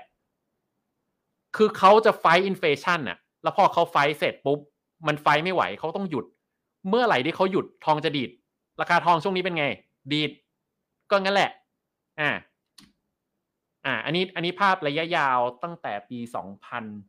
มั้งจำไม่ได้ละอะทุกครั้งที่เอ่อมีการดีดเดี๋ยวนะ อันนี้ผมอะไร อ๋อ อันนี้ อันนี้ภาพยี่สองปี ทุกครั้งที่เกิดการลดดอกเบี้ยจะตามมาด้วยการดีดกลับของราคาทองอ่าแล้วไม่ดีดกลับธรรมดา มันมีมันมีบางครั้งอย่างเช่นในปีสองพันแปดดีดทีเดียวสองร้อยเจ็ดสิบสองเปอร์เซ็นต์อ่าอีกครั้งหนึ่งสองพันสิบแปดสิบเก้าดีดร้อยห้าสิบสามเปอร์เซ็นต์อ่าเพราะฉะนั้นทุกครั้งทองดีด ถ้าสมมติว่ามีการหยุดมีการลดอดอกเบี้ย ทองดีดคำถาม งั้นเราก็ต้องซื้อทองสิ อันเนี้ยผมผมผมใจหนึ่งก็ก็ถูกอีกใจหนึ่งผิด คือคืออันเนี้ยปีปีที่แล้วนั่งนั่งมีมีนั่งผมผมจำได้ผมผมไลฟ์กับแซนทีหนึ่งผมบอกเวลาเขาขึ้นดอกเบี้ยเขาขึ้นไปเรื่อยๆแหละ จนกว่ามันจะมีอะไรบางอย่างอะ ที่บอกว่าห้ามขึ้นแล้วแล้วเขาจะลดลงชั่วคราว คือไม่ได้ลดลงถาวรนะไม่ใช่อ๋อโอเค เลิกไฟแล้วอินเฟชันจบไปกลับบ้าน ไม่มี เพราะนั้นสิ่งที่เกิดขึ้นคือพักชั่วคราวครับผม ราะนั้นเกิดอะไรขึ้น ท้องดีดต่ดีดชั่วคราว สุดท้ายเดี๋ยวมันก็กลับมาอีกแหละ เขาต้องไฟจนกว่าอินเฟชันมันจะจบอะครับผม อันนี้ผมเลยเอาภาพระยะยาว อันนี้สองร้อยปีมาให้ดู มันก็ขึ้นขึ้นลงลงเงี้ย ขึ้นขึ้นลงขึ้นลงขึ้นลงขึ้นลง เพื่อเพื่อสู้กับตัวอินเฟชันให้ให้มันคงอยู่ตามเป้าที่เขาคิดอะครับผม แต่ถ้าไม่ไหวพักผมเดานะ เพราะนั้นสิ่งสิ่งที่เราจะเห็นถัดไปก็คือเอ่อทองมันอาจจะมีสภาพที่แบบเหมือน ขึ้นชั่วคราวแล้วไงอะ เดี๋ยวก็ลงอีก เพราะนั้นถามว่าจริงตอนเนี้ยเอ่ออะไรดีสุด ก็น่าจะเป็นเงินสดแล้วแหละ ผมคิดว่าคนส่วนใหญ่อาจจะคิดอย่างนี้นะครับผมแต่จริงเออผมผมมีมุมมุมมองแตกต่างนะผมคิดว่าทองระยะยาวยังไงยังไงทองระยะยาวมันเดาง่ายกว่าทองระยะสั้น เพราะว่าจะเห็นอยู่แล้วว่าว่าอินเฟชันอะคือข้าวราคาห้าสิบขึ้นไปเจ็ดสิบขึ้นเป็นเก้าสิบแล้วมันเคยเก้าสิบปุ๊บเศรษฐกิจดีขึ้นมันลดไปห้าสิบไหมล่ะ มันขึ้นแล้วมันก็ขึ้นเลย ราคาทองก็เช่นเดียวกัน มันก็ขึ้นไปแล้วอะ ประมาณนั้นผมก็เลยคิดว่าคิดว่าทองระยะยาวยังมองดี แต่ไม่ใช่ไม่ใช่ปีนี้ ไม่ให้ซื้อวันนี้ ไม่ใช่ตอนนั้น อ่า อันนี้อันนี้ก็จะเป็นมุมมองผมครับผมอะผมจบแล้วครับผมเชิญเชิญทั้งสองท่านครับผม ชอบชอบ ชอบที่พี่บอมบอกว่า การบริหารแบงก์มันหโคตรยากเลย พอมานั่งฟังแล้วแบบเออว่ะถ้าเกิดเรามีเงินเยอะขนาดนั้นเข้ามาในธนาคารแล้วเราเราแล้วแบบคนฝากก็ต้องการยิวเหมือนกันเราจะไปลงอะไร มันก็ ถ้าถ้าถ้าให้เซฟก็ไม่มีทางเลือกอื่นนอกจากพันธบัตรสหรัฐ US ดอลลาร์ถูกไหมครับมันก็จริงๆเขาก็ไม่ได้ทำอะไรผิดเขาก็ทำถูก ต้องทำที่เขาควรจะทำแล้ว ดังนั้นแล้วเรื่องนี้มันเป็นมันเป็นศาสตร์มันเป็นศิลป์ด้วยมันต้องใช้ศิลปะในการเข้ามาบริหาร portfolio ด้วยอันนี้ดี อันนี้ดีชอบชอบโอเคโอเคเชิญคุณปานครับผม อะอันนี้เดี๋ยวแซนเดี๋ยวแซนก่อนแซนนั่งฟังนั่งคิดวิเคราะห์ก็นั่งคิดว่าเอ้ยแล้วเฟดเนี่ยเขาก็จะมีหลายสายนะคะวิเคราะห์ว่าเฮ้ยเฟดจะทำอย่างงู้นเฟดจะทำอย่างนี้เฟดน่าจะหยุดขึ้นดอกเบี้ยแล้วเฟดน่าจะต้องแบบอาจจะขึ้นดอกเบี้ยต่อ เดี๋ยวคราวนี้จะมาทำ QE แทนนะอืมสำหรับแซนอะแซนนั่งคุยไปตาแล้วแซนก็นั่งเฟดงั้นถามถามคำถามแรกก่อน คิดว่าเฟดพลาดหรือเปล่าในการขึ้นดอกเบี้ยครั้งนี้ลองลองคิดนะคะ อันนี้แบบเป็นโอเพนนะลองคิดดู ว่าเฮ้ยจริง ๆเขาเขาทำพลาดไปที่เขาขึ้นเร็วขนาดนี้ หรือว่าทุกอย่างมันคือสิ่งที่ออกแบบไว้แล้ว การขึ้นเร็วคือเขารู้อยู่แล้วแหละว่าเวลาดอกเบี้ยมันขึ้นเร็วขนาดเนี้ย มันจะต้องตามมาด้วยปัญหาสภาพคล่องในระบบ เกิดสภาพคล่องธนาคารบริษัทเริ่มเกิดบริษัทก่อนบริษัทขาดสภาพคล่องขาดสภาพคล่องต้องเอาเงินมาใช้เงินมาใช้ธนาคารขาดสภาพคล่องต่อธนาคารขาดสภาพคล่องก็ต้องไปยืมเฟดหรือว่ามันก็ต้องมีเกิดการล้มขึ้นมาตามเหตุการณ์อดีต คือเขาเป็นอัจฉริยะระดับนั้นนะคือไม่มีทางที่ไม่รู้หรอก แต่การทำอย่างนี้มันคือมันทำให้ผลมันเกิดผลอะไร มันคือการการดึง liquidity ในออกจากระบบอะค่ะมันมีผลดีในเรื่องหนึ่งคือมันจะช่วยเรื่อง inflation ถึงแม้ว่าเขาจะทำแบงค์ล้มไหมคะถึงแม้ว่าแบงค์จะล้มไปแล้ว หรือแบงค์จะรันไปแล้วหนึ่งสามสองหนึ่งแบงค์สองแบงค์สามแบงค์ก็ตาม ถึงเขาจะเข้ามาอุ้ม นะคะการที่เขาจะมาพิมพ์เงินเพื่อมาช่วยแล้วก็บอกว่าเขาจะประกันเงินฝากนะ จะไม่ให้ใครจะต้องมาสูญเสียเงินฝากจากการที่แบงค์รัน แต่การส่วนใหญ่แล้วอะการที่จะประกันหรือการที่ให้คนมาถอนเงินได้อะมันจะไม่ใช่แบบว่าวันรุ่งขึ้น ทุกคนจะไปถอนปริมาณที่ตัวเองมีทั้งหมดออกจากแบงค์มาได้ มันก็คือเขาก็ต้องมีมาตรการที่แบบเออให้คุณถอนได้วันละเท่าไหร่เท่าไหร่เท่าไหร่คือประกันเงินนะ แต่ไม่ได้ประกันเงินให้แบบทั้งก้อนในเวลาเดียว แต่จะประกันทั้งก้อนแต่จะค่อยๆ จ่ายเหมือนกับผ่อนจ่ายไปเรื่อยๆ การทำแบบนั้นนะคะ คนน่ะก็จะยังรู้สึกยังไม่ได้เสียศรัทธาจากแบงค์คนก็ยังโอเคกับแบงค์อยู่ มันจะไม่ได้เกิดแบบ panic sell ทุกอย่างทุกสิ่ง แต่มันจะทำให้คนนะมีความระมัดระวังในการใช้จ่ายคนจะไม่ได้ใช้จ่ายเหมือนเดิมและ ความรู้สึกที่แบบเงินอู้ฟู่เงินในระบบมันมีเยอะ มันก็จะช่วยเป็นการลด inflation ในระบบไปได้ในระดับหนึ่งด้วยเหมือนด้วยเช่นกันเนาะจานาเลยมองว่าตรงนี้มันเหมือนกับเป็นจุดที่เขาคาดหวังอยากจะให้เกิดหรือเปล่า คือเหมือนขึ้นขึ้นปูดขนาดนั้นคือ คือถ้าเป็นเราอะเราเราก็ยังคิดว่าเฮ้ยคิดยังไงวะขึ้นแบบเดือนละ0.2เปอร์เซ็นต์0.25 0.5 ขึ้นได้ขนาดนั้นภายในเวลาแค่ปีเดียวอะค่ะ มันทำไมไม่รู้จักทำไมไม่ค่อยๆขึ้น ค่อยๆขึ้นไป ให้ทุกคนค่อยๆ ปรับตัวเริ่มมองหา liquidity หาเงินมาเติมในระบบ ให้มันมากก่อนแล้วค่อยๆขึ้น ดังนั้นแล้วเนี่ย คือมันคือเหมือนกับจุดนี้คือจุดที่เขาอาจจะออกแบบเอาไว้แล้วหรือเปล่า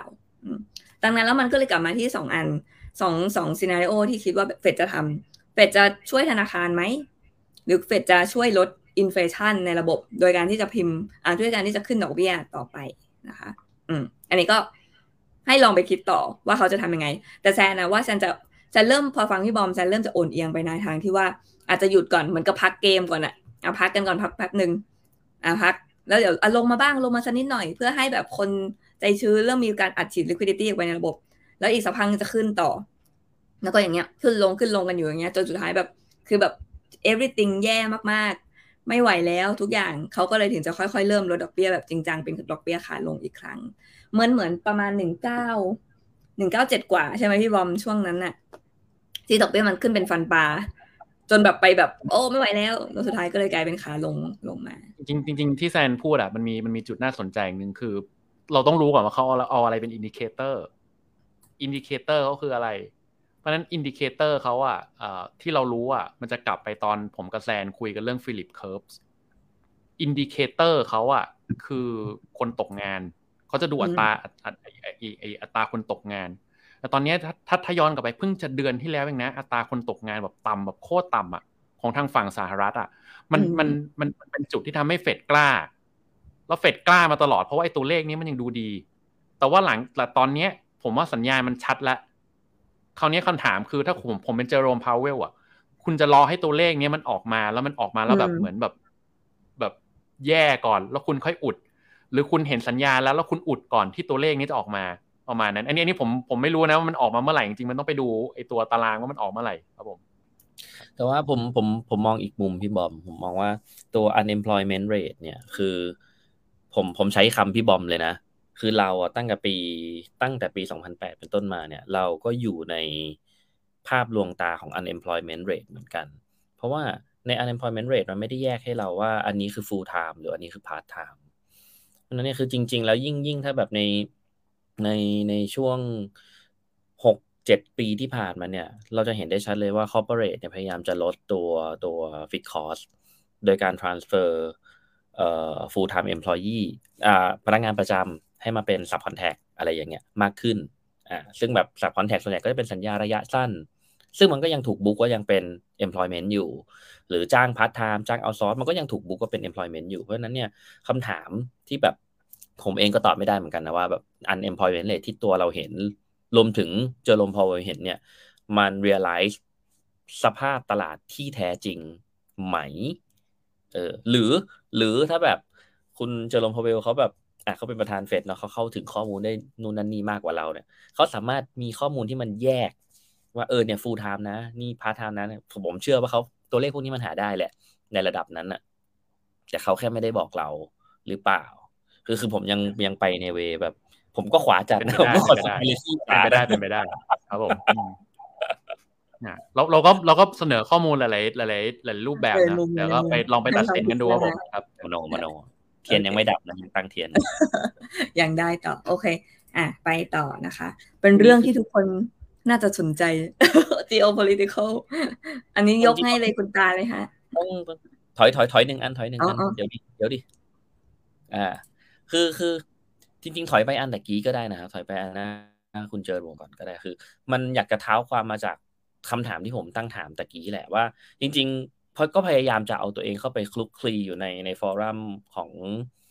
กลุ่มคนที่มีชุดความเชื่อแบบทฤษฎีสมคบคิดอะเนาะ conspiracy ทั้งทั้งในแล้วก็ทั้งต่างประเทศพยายามหาข้อมูลมาเนี่ยแล้วก็สรุปได้ว่าเท่าเท่าที่เจอข้อมูลมานะครับว่า จริง ๆ แล้วเนี่ย ตัวเฟดเองเนี่ยมีความสามารถในการที่จะเข้าไป support ตัวเอ่ไอ Silicon Valley Bank ได้ตั้งนานแล้ว เอาจริง ๆ คือในฐานะที่เขาเป็น central bank อะคือเขาปฏิเสธไม่ได้นะว่าเขาไม่เห็นสัญญาณนี้ เพราะตะเกียรที่เราดูกราฟเนี่ยจริง ๆ แล้วตัวหุ้น ถ้าจำไม่ผิดเนี่ยหุ้นของ Silicon Valley มันลงจากเจ็ดร้อยลงมาเหลือร้อยกว่านะคือ valuation ลงมาในแปดสิบกว่าเปอร์เซ็นต์ภายในปีเดียว เพราะนั้นเนี่ยจริง ๆ แล้วแล้วด้วยไซส์ของเขา เขาเป็นแบงค์ที่ใหญ่อันดับสิบหกของประเทศสหรัฐอเมริกา เขา funding ให้กับสตาร์ทอัพ เจ้าดังๆ เลยนะหกสิบกว่าเปอร์เซ็นต์ของสตาร์ทอัพใน US เพราะนั้นเนี่ยจริง ๆ แล้ว criteria ทั้งหลายแล้วเนี่ย คือมันมองไกลๆได้นะว่าเขาเป็นหนึ่งในตัว systematic risk ของระบบ เพราะนั้นเนี่ยคือในตัวเฟดเนี่ยคือ ถ้าเขาจะช่วย โดยใช้ข้ออ้างที่บอกว่าเนี่ยคือมันเป็น systematic risk เขาช่วยได้นะอืมแต่คำถามที่แบบผมก็ยังไม่หาคำตอบไม่เจอเหมือนกันว่าเอ๊ะแล้วทำไมเขาถึงไม่เข้าไปช่วย เออ แล้วก็ ในขณะเดียวกันเนี่ยตั้งแต่ช่วง 2008 มา 2012 หรือช่วงโควิดเนี่ยทุกๆ ครั้งเวลาเราเห็นเวลาเราเห็น cash crunch ในในระบบเนี่ยเรามักจะเห็นการที่เฟดหรือธนาคารกลางของกลุ่มประเทศตะวันตกเนี่ยเปิด swap line ให้กับกลุ่มแบงก์ interbank lending กันมากขึ้น ในช่วงระยะเวลาสั้นๆ เพื่อช่วยสภาพคล่อง ให้แบงก์เหล่านั้นสามารถประคองตัวเองผ่านช่วงเวลาที่ยากลำบากเหล่านั้นได้ ในขณะที่วันนี้เราเห็นว่าตัว ซิลิคอนวัลเลย์ปัญหาที่มันล้มเนี่ย มันไม่ได้ปัญหาของ NPL มันไม่ได้ว่ามีลูกหนี้ไม่ดี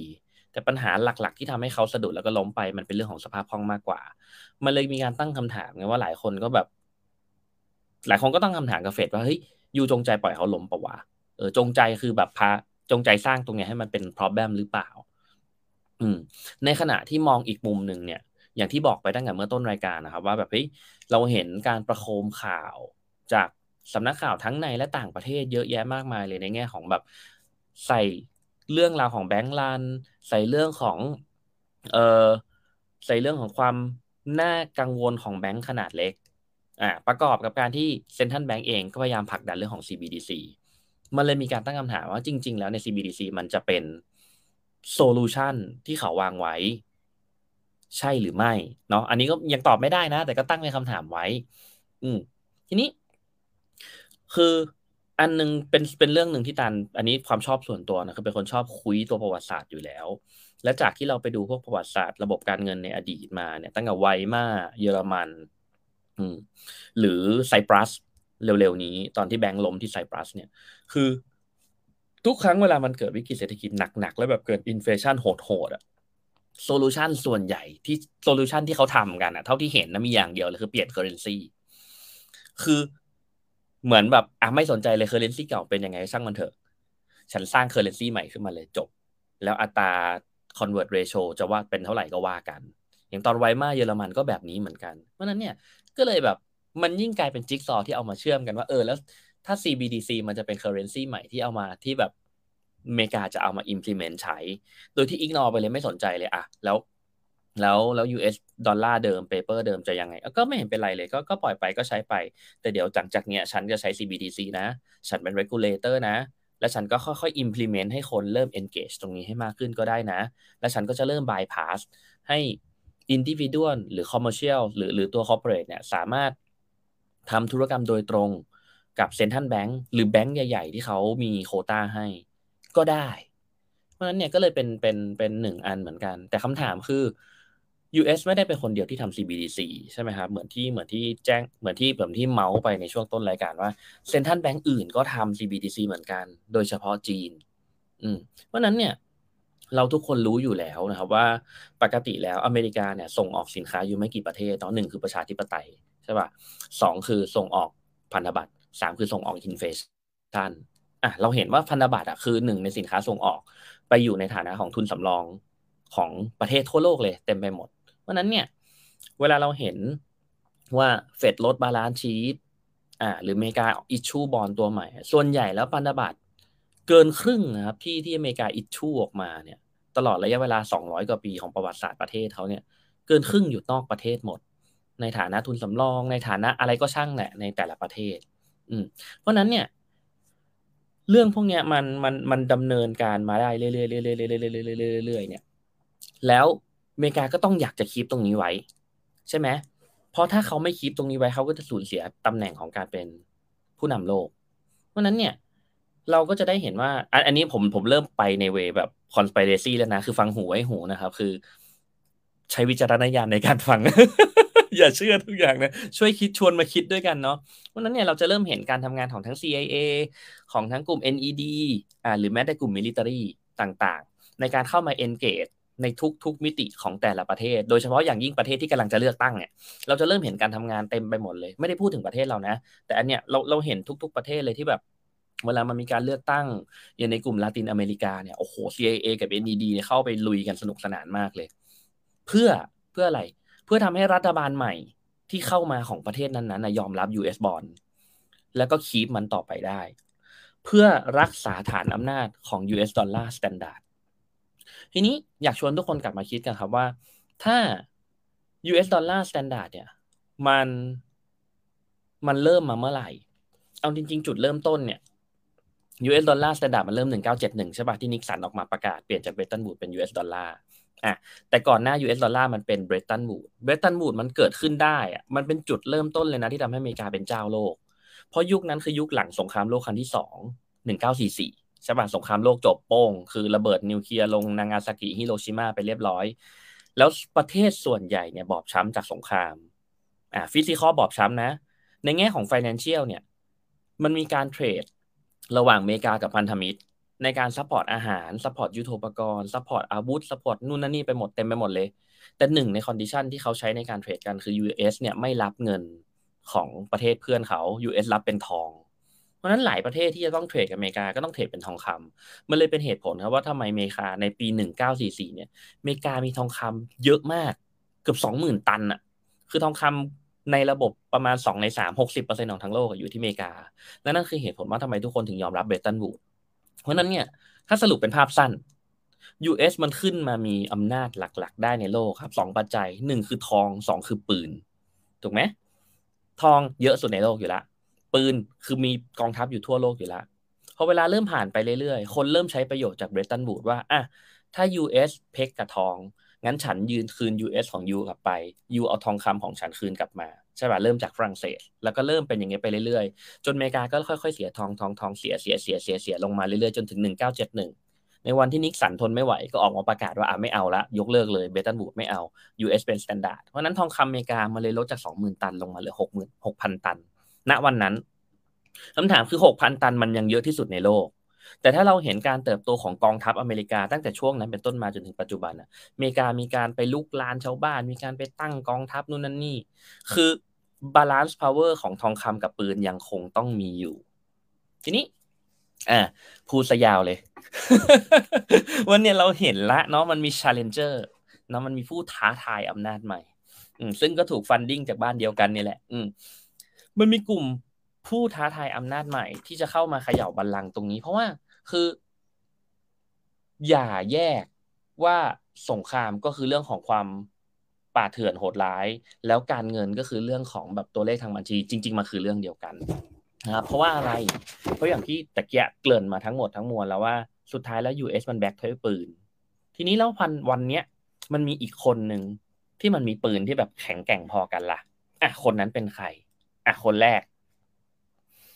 คนแรกรัสเซีย ผมเชื่อว่าทุกคนรู้อยู่แล้ว เนาะคืออย่างในรูปเนี่ย อันนี้ชอบมากเลยเนาะมันเป็นการโปรโมทของฝากฝากตะวันตกแล้วกัน เขาบอกว่ารัสเซียเป็นประเทศที่ต้องการก่อสงครามดูดิพวกเขาอะย้ายประเทศเขามาอยู่ใกล้ฐานทัพอเมริกาของเรานะฐานทัพนาโตของเรา อืม คือ สิ่งหนึ่งที่เห็นได้ชัดอย่างหนึ่งตั้งแต่ปูตินขึ้นขึ้นมาคุมประเทศครับ ตั้งแต่วันแรกจนถึงวันปัจจุบันเนี้ยรัสเซียมีหนี้สินที่แบบเป็นหนี้สินกับต่างชาติ น้อยลง เศรษฐกิจในประเทศรัสเซียดีขึ้นเยอะ ค่าเงินรูเบิลช่วงสองสามปีนี้ stable กว่าเดิมเยอะมาก มีความแข็งแกร่งทั้งเรื่องการทหาร มีความแข็งแกร่งทั้งเรื่องพลังงาน มีมีความเป็นไปได้ที่จะขึ้นมาเป็น challenger ที่สำคัญที่สุดเลยทำไมเขาทำแบบนั้นได้ เพราะกองทัพเขาแข็งแกร่ง อะ เอาแค่นี้ก่อน ประเทศถัดไป อิหร่าน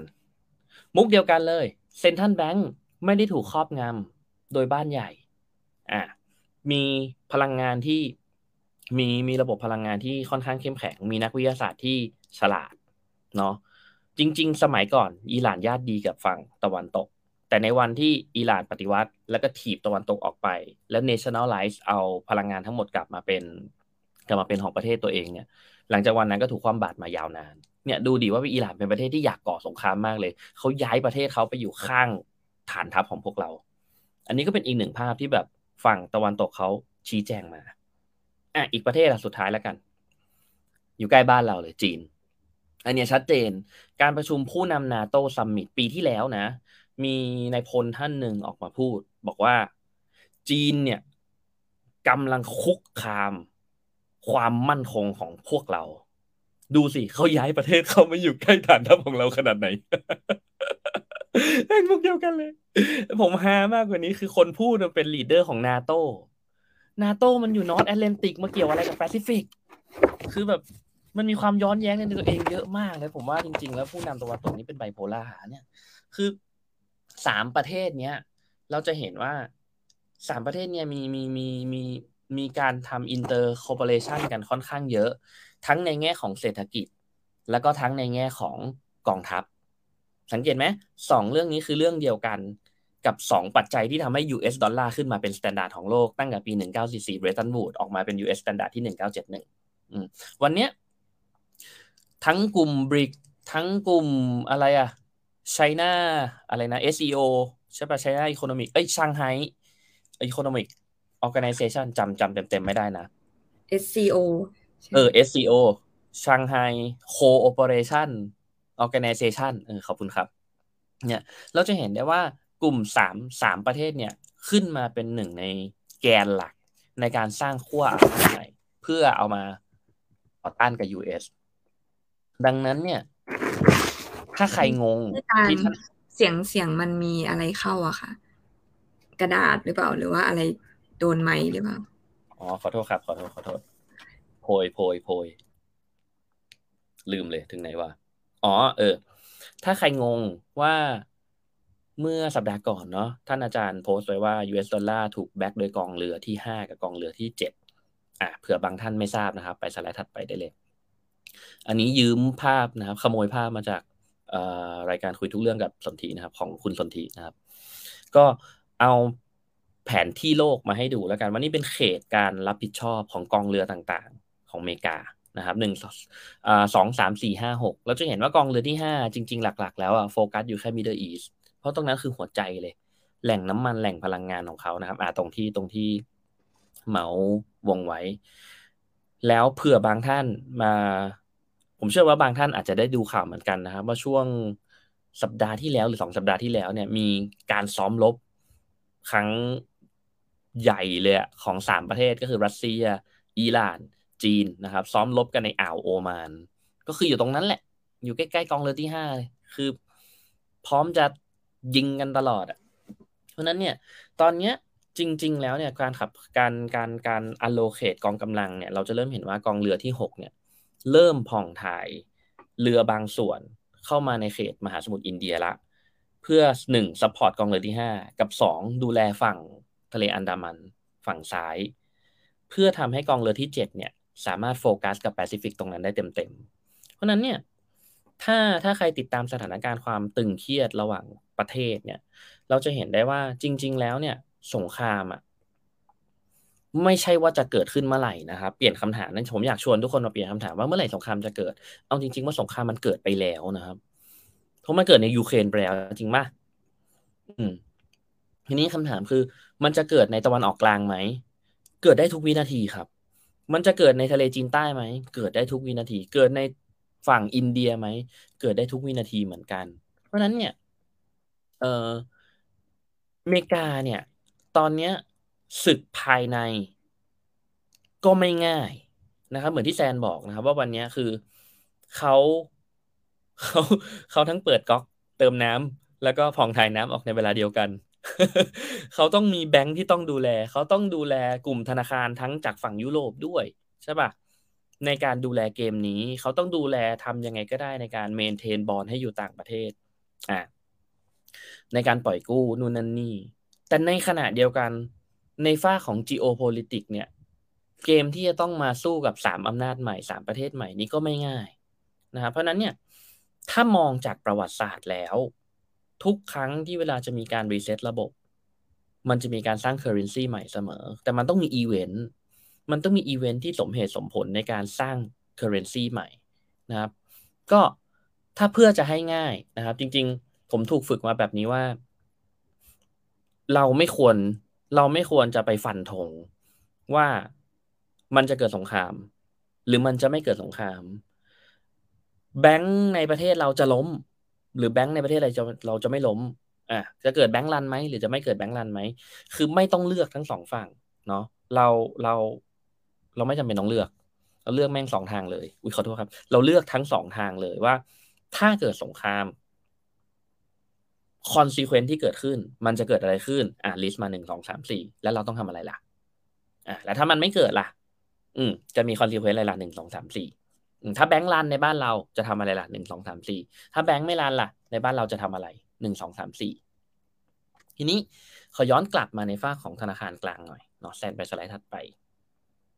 อันนี้แซนเสริมนะ ถ้าถ้าถ้าผมพูดผิดนี่แซนเสริมผมด้วยนะ ผมไม่มั่นใจอย่างหนึ่ง คือวันเนี้ย สิ่งที่น่ากลัวกว่าธนาคารพาณิชย์ล้ม คือประเทศล้ม เพราะว่าในเราเห็นว่า ไม่ใช่แค่ความเสี่ยงที่ที่มันเกิดในอเมริกาหรือเกิดใน Credit Suisse เนี่ย มันจะจบแค่ในทวีปเขา เพราะเราเราทุกคนรู้เหมือนกันครับว่าวันนี้ระบบธนาคารมันลิงก์กันหมด เพราะนั้นเนี่ยมีโอกาสทุกวินาทีเลยนะครับว่าวันนี้กลุ่มธนาคารพาณิชย์อาจจะโดนเอฟเฟกอืมถ้าวันพรุ่งนี้เอ้ยไม่ใช่ขอโทษครับมะรืนนี้วันจันทร์ วันจันทร์เราเปิดการมาทำการมาเนี่ย แล้วมันมีข่าวประกาศมาว่าโลกนี้จะไม่มีธนาคารที่ชื่อว่า Credit Suisse อีกแล้ว อ่าใครคือผู้ถือหุ้นใหม่ side effect เป็นอย่างไร แล้วธนาคารที่มีธุรกรรมร่วมกันกับ Credit Suisse จะเกิดอะไรขึ้น ถูกปะงั้นเนี่ย ความเสี่ยงที่ธนาคารพาณิชย์ในบ้านเราจะล้มยังล้มหรือ bank run อย่าตัดว่าไม่มีนะ อืม กลับมาที่ธนาคารกลาง อืม เรารู้ว่าธนาคารกลางของทุกประเทศอะถือ ระเบิดปรมาณูไว้เลยถือ US บอลที่ก็ไม่รู้ว่าจะ default ไหมนะ เพราะถ้า US แพ้สงคราม default นะ ถูกปะ default แล้วก็ d i s c การที่เราถือไว้คือเราเป็นเจ้าหนี้ เราได้อะไรจากสิ่งนี้ครับ consequence แรกหนี้สูญถูกว่ากลายเป็น NPL เลย หนี้สูญเกิดอะไรอีก ค่าเงินลด อะไรพวกเนี้ยเราควรจะ list list list list list list list list list list list list list มันออกมา อืม แล้วเอามาวางแผนของเรานะครับว่าเราควรจะทำอย่างไรอ่าสิ่งหนึ่งที่ให้เป็น guideline นะที่แอบไปดูมาให้เนาะสไลด์ถัดไปคือ เราเริ่มเห็นความเคลื่อนไหวบางอย่างของธนาคารกลางทั้งรัสเซียกับจีนนะครับกราฟซ้ายเนี่ย จะเห็นเลยว่าตลอดช่วงสิบปีที่ผ่านมาน่าจะปีสองพันสิบสองเนี่ย จีนทยอยลีน US Treasury ออกเรื่อยๆเรื่อยๆเรื่อยๆเรื่อยๆเรื่อยๆจนวันนี้มันเริ่มจะไปมันต่ำกว่าหนึ่งทริลเลียนไปแล้วนะครับ ในฝั่งรัสเซียเองก็เหมือนกันเนาะสิบปีที่ผ่านมาเนี่ยตั้งแต่ปีสองพันสิบเนี่ยรัสเซียดำดำดำดำดำลงกราฟขวาบนนะครับกราฟขวาบนเราจะเห็นภาพใหญ่เนาะตั้งแต่ปีศูนย์เจ็ดก่อนสับพรามจนถึงปี 2021 เนาะแล้วก็ขวาล่างนี่ก็จะเป็นภาพขยายของไอ้มุมเล็กๆ ตรงนั้น เราจะเห็นว่าทั้งสองประเทศเนี่ยเริ่ม lean asset ออกเริ่ม lean US Treasury ออกอืมเพราะนั้นเนี่ย คือคำถามคือเราสุดท้ายเนี่ยเราในฐานะคนธรรมดา เราทำอะไรได้ เรารู้เรื่องแบบมาโคที่แบบโอ้โหมันใหญ่ขนาดนี้แล้วเราแบบคนธรรมดาตังก็มีอยู่ระดับหนึ่งจะไปทำอะไรได้วะสิ่งที่ผมได้เรียนรู้ก็คือ อะไรที่เรามองว่าเป็นทรัพย์สินเสี่ยง แล้วเราคอนโทรลไม่ได้ร้อยเปอร์เซ็นต์ diversify อืม แล้วก็ เอ้ยเดี๋ยวนะ เอาแค่เรา diversify ซะนะครับ เราจะ diversify ทั้งในแง่ของ asset class ก็ได้ และที่สำคัญที่สุดเราต้อง diversify ในแง่ของ currency ด้วย เพราะวันนี้มันชัดเจนมากๆอยู่แล้วว่าโลกในอนาคตจากนี้เป็นต้นไป ยังไงมันต้องถือเป็น multi currency อยู่แล้ว เนาะตรงนี้แซนกับพี่บอมมีเสริมไหมครับได้ฉันฉันขอกลับไปหน้านี้ก่อนอยากอธิบายจริงๆมันมีคำถามนี้มีคนถามมาในแชท แล้วฉันว่าดีถ้าเราลงรายละเอียดกันเล็กน้อยนะคะ มีคนบอกว่า เอ๊ะแล้วคือพี่พี่ตาลเห็นเขียนโน้ตไว้ว่า เราอะไรนะระเบิดถูกฝังเอาไว้ในอะไรนะทุกๆประเทศทั่วโลกใช่ไหมคะในธนาคารทุกธนาอะไรนะระเบิดได้ฝังเอาไว้แล้ว ทุกธนาคารกลางทั่วโลก อืม ดูงบธนาคารกลางในทุกประเทศทั่วโลกส่วนใหญ่แล้วกันคือ ต้องบอกว่าเขาเรียนมาโรงเรียนเดียวกันเนาะมันก็เป็นโรงเรียนสอนคัดมาชั้นดี อย่างที่อาจารย์สอนนั่นแหละว่าทุกคนไปเรียนทุกคนก็จะได้รับข้อมูลเดียวกัน ก็คือข้อมูลที่บอกอันนี้เหมือนกันประมาณนะคะครูสักครู่อะคนก็จะสอนให้ทำอย่างนี้นั่นแหละ ด้านซ้ายเนี่ยงบดุลของเขาแอสเซทที่ธนาคารกลางต้องถือค่ะเขาต้องถือสินทรัพย์ เป็นเงินสกุลที่เป็นเงินสกุลอื่น เงินสกุลต่างประเทศ และสินทรัพย์อื่นๆ ที่ส่วนใหญ่ก็จะถือกันก็คือพันธบัตรในประเทศที่มั่นคงต่างๆ แน่นอนว่าพันธบัตรอเมริกาเนี่ยเป็นสิ่งหนึ่งที่ธนาคารกลางทั่วโลกเนี่ยถือกันหมดแทบทุกประเทศอยู่แล้วนะคะ ถ้าไม่ถือจะเกิดอะไรขึ้นอ่าก็ไปกลับไปคิดเรื่อง geopolitical ว่า ถ้าวันหนึ่งเนี่ยเราอยากจะเทพันธบัตรรัฐบาลอเมริกาไปคิดว่ามันจะจบง่ายไหมนอกจากเสียว่าเราเป็นจีนเราเป็นรัสเซียเราเป็นอิหร่าน แก๊งเหล่านั้นสามารถทำได้นะคะ เพราะว่าอะไรก็ตามที่ตานก็ได้เล่าไปหมดแล้วเนาะ สินทรัพย์ต่างประเทศหรือเงินสกุลต่างประเทศแล้วก็พันธบัตรเนี่ยมันถูกเอามาแบ็กตราสารหนี้ที่พิมพ์ในประเทศที่เกิดขึ้นในประเทศเอามาพิมพ์มาแบ็กกับเงินสกุลพันธบัตรที่พิมพ์ออกในประเทศ พันธบัตรหนุนเวียนแล้วก็เงินฝากต่างๆ แล้วก็เป็นทุนของประเทศด้วย คือแน่นอนว่าถ้าพันธบัตรอเมริกาเนี่ยด้อยค่าไป มันจะทำส่งมันส่งผลกระทบแน่นอนถ้าดูจากสมการอ่าหน้าตา asset balance sheet อันนี้เนี่ยคือ ส่งผลกระทบแน่นอนกับมูลค่าของก้อนด้านขวานะคะ เพราะนั้นแล้วเนี่ยมันจะต้องคือสิ่งหนึ่งที่ประเทศทำได้เนี่ยก็คือจะต้อง diversify asset ด้านซ้ายนะฉันมองว่าเรื่องหนึ่งที่เราในฐานะคนในประเทศไทยทำได้เนี่ยคือการมอบทองคำเข้าคลังหลวงนะคะ อันนี้ขออนุญาตพูดเรื่องนี้นิดนึงคือ ต้องบอกว่าตอนนี้เป็นช่วงเทศกาลที่ทางวัดป่าบานตาเนี่ยเปิดให้ประชาชนเนี่ยได้บริจาคเงินเพื่อให้ทางวัดเนี่ยได้รวบรวมทองคำเนี่ยเพื่อบริจาคเข้าคลังหลวงนะคะคือเหตุการณ์เรื่องนี้จะมีประมาณทุก ๆ เดือนเมษา มีนาเมษาพฤษภาของทุกๆ ปีเนาะก็เดี๋ยวถ้าเดี๋ยวฉันจะไปเดี๋ยวฉันจะขอแปะลิงก์ไว้ใน comment นะคะ แล้วก็ถ้าท่านไหนสนใจเนี่ยก็สามารถไปบริจาคได้เนาะอะแน่นอนการ diversify การมีสินทรัพย์อื่นๆ อยู่ใน balance sheet ของธนาคารกลางเนี่ยก็เป็นหนึ่งที่จะช่วยประเทศได้ด้วยเช่นกันนะคะ ก็แน่นอนว่าคือในประเทศเราคงจะไม่สามารถ abandon หรือว่าทิ้ง US ดอลลาร์ได้แน่นอนละเพราะมันก็มีปัจจัย political หลายๆอย่างเนาะก็สิ่งนี้ก็คือเป็นสิ่งที่เราคิดว่าคงต้องช่วยกัน อา จจะขอเสริมแซนเอ่อตาลตะกี้เรื่องเรื่องของตาลพูดถึงเรื่องของการ diversify ผมผมว่าจริง diversify เป็นเรื่องที่ที่ค่อนข้างสำคัญสุดๆ คือคือคือบางที mindset ของของเราอะเนอะโดยถ้าโดยโดยเฉพาะท่านที่เป็นมือใหม่เขาก็จะคิดว่าแบบเฮ้ยมันมีบางอย่างที่แบบเฮ้ยเราอมไว้เหมือนลูกอมฮอนอยู่ข้างในปากอะนะแล้วแบบมันเป็นลูกอมที่อร่อยมาก เราอยากจะได้แบบเนี่ยลูกอมยี่ห้ออะไรบอกมาเดี๋ยวจะไปซื้อมากินบ้างอะไรอย่างเงี้ยนะแต่ว่า ในความเป็นจริงอะคือบางทีบางทีของบางอย่างมันน่าสนใจ แต่ว่ามันยังไม่ใช่มันยังไม่ใช่เวลาของมันอะ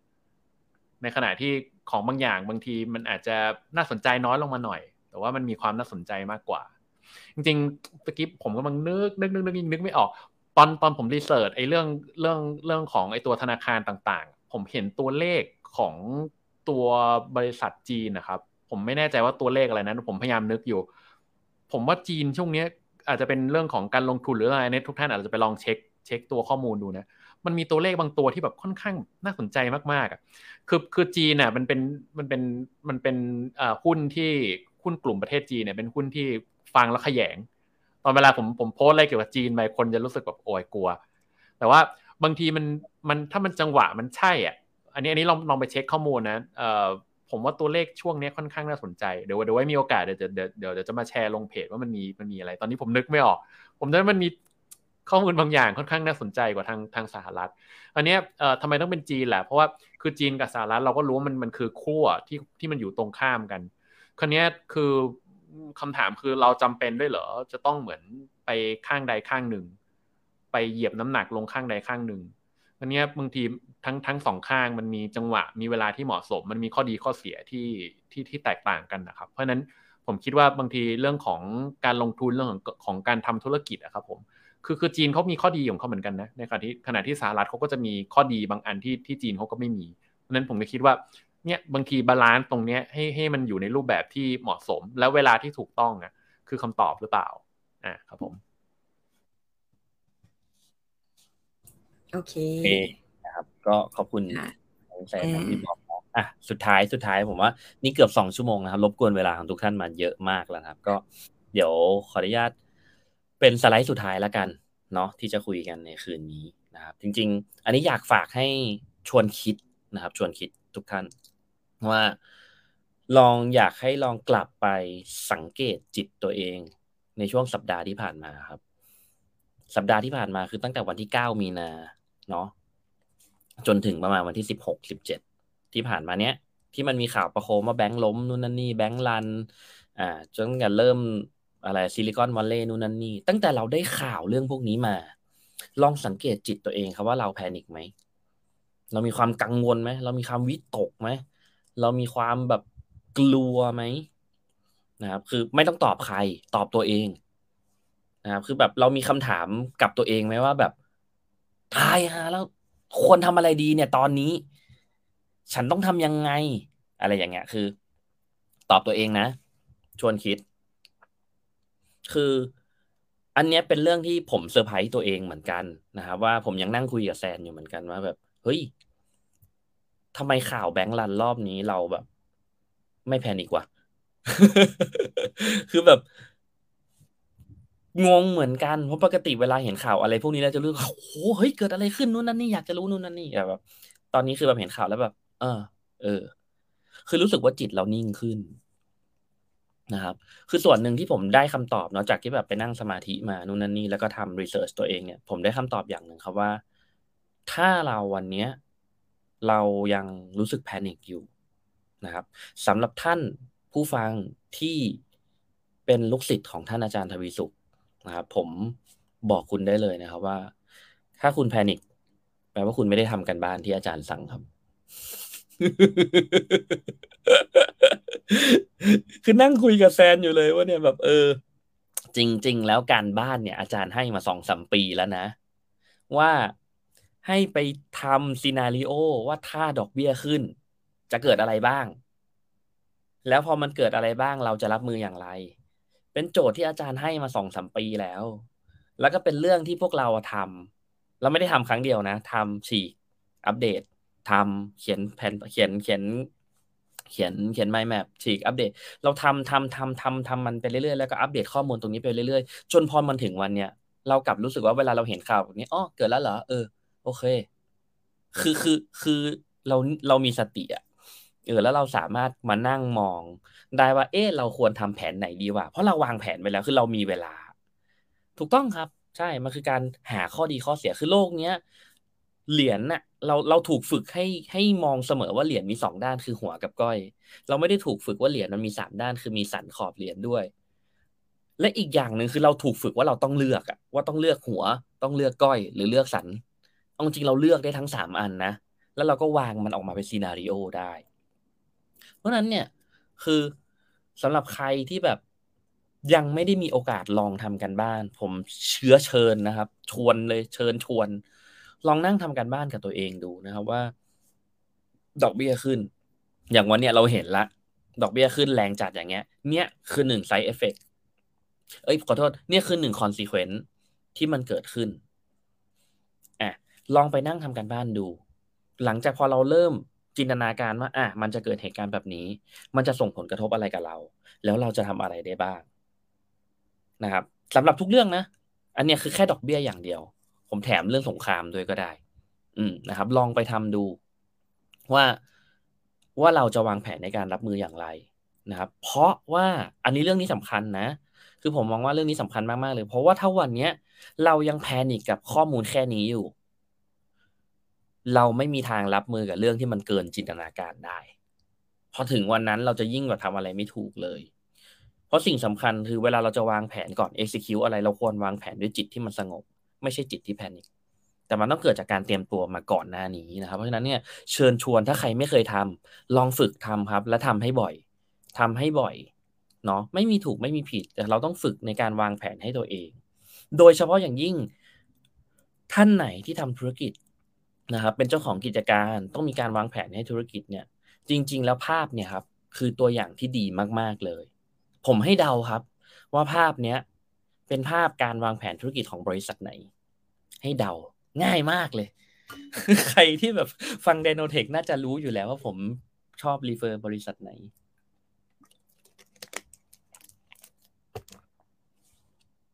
เฉลยเลยนะครับ เดี๋ยวยาว ถูกต้องครับ ภาพนี้เป็นหนึ่งใน scenario ของ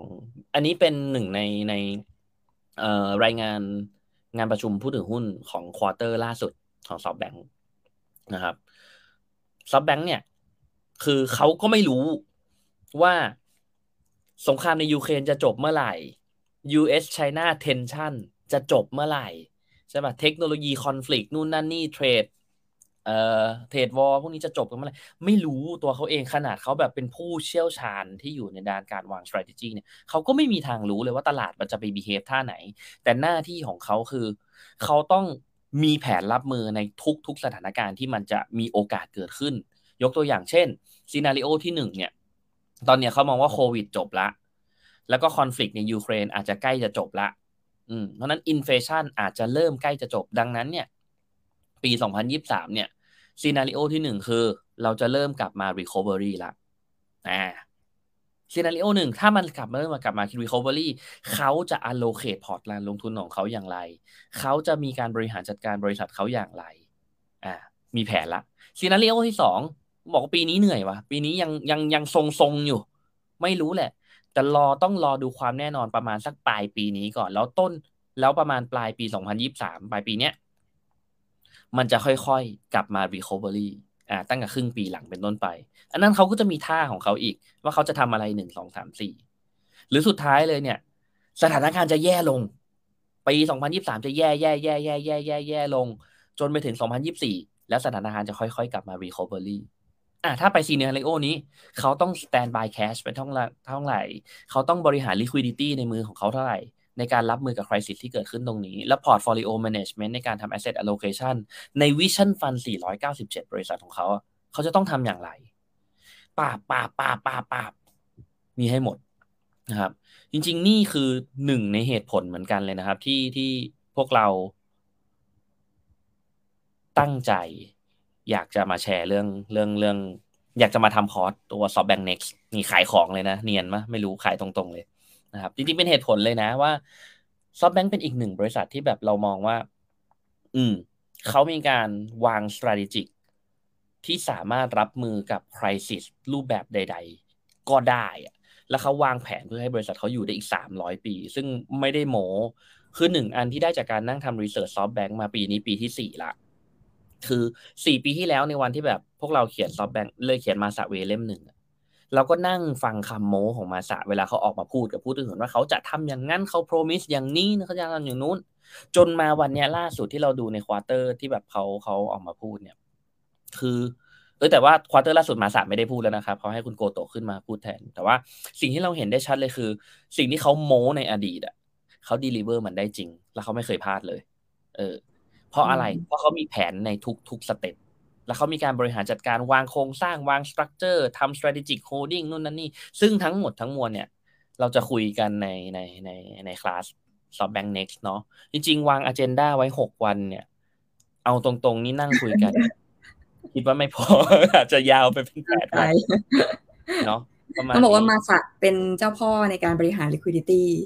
ที่เก่งมากรอด .com มาได้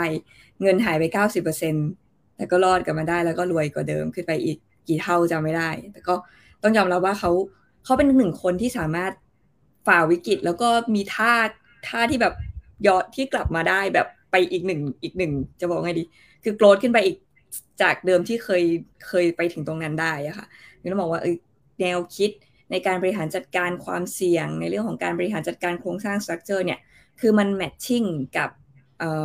เรื่องของการปฏิวัติอุตสาหกรรมมาก ๆ เราก็เลยคิดว่าถ้าสำหรับคนที่สนใจเรื่องทั้งเรื่องของการลงทุน หรือผู้ประกอบการที่มองหาว่า เอ้ยเราจะแบบเติบสร้างบริษัทให้กับเหมาะกับไอ้เทคโนโลยีที่กำลังจะเกิดได้ยังไงเนี่ยคิดว่าคอร์สเนี้ยก็น่าจะเหมาะกับท่านท่านที่กำลังมองหาอะไรอย่างนั้นค่ะ ครับแล้วก็เอ่ออันนี้กล้าพูดเต็มปากเลยว่า ไม่ว่าเฟดจะขึ้นดอกเบี้ยอีกเยอะแค่ไหน ไม่ว่าหัวลบขีปนาวุธจะไปลงตรงไหน นะครับ บริษัทนี้รอด อืม แต่ว่าสิ่งสำคัญคือผมไม่ได้พูดตรงนี้เพื่อให้พวกคุณไปซื้อหุ้นซอฟแบงค์นะไม่ใช่นะครับอย่าไปซื้อตามาซื้อติดดอยไม่รับผิดชอบนะเพราะว่าไม่รู้เรื่องนะแต่ว่าสิ่งสำคัญคือกระบวนการในการบริหารบริษัทเขาอะจริง ๆอะเราไม่ได้เห็นแค่บริษัทนี้บริษัทเดียวนะครับ แต่คือถ้าคุณเข้าใจเรื่องหลักการบริหาร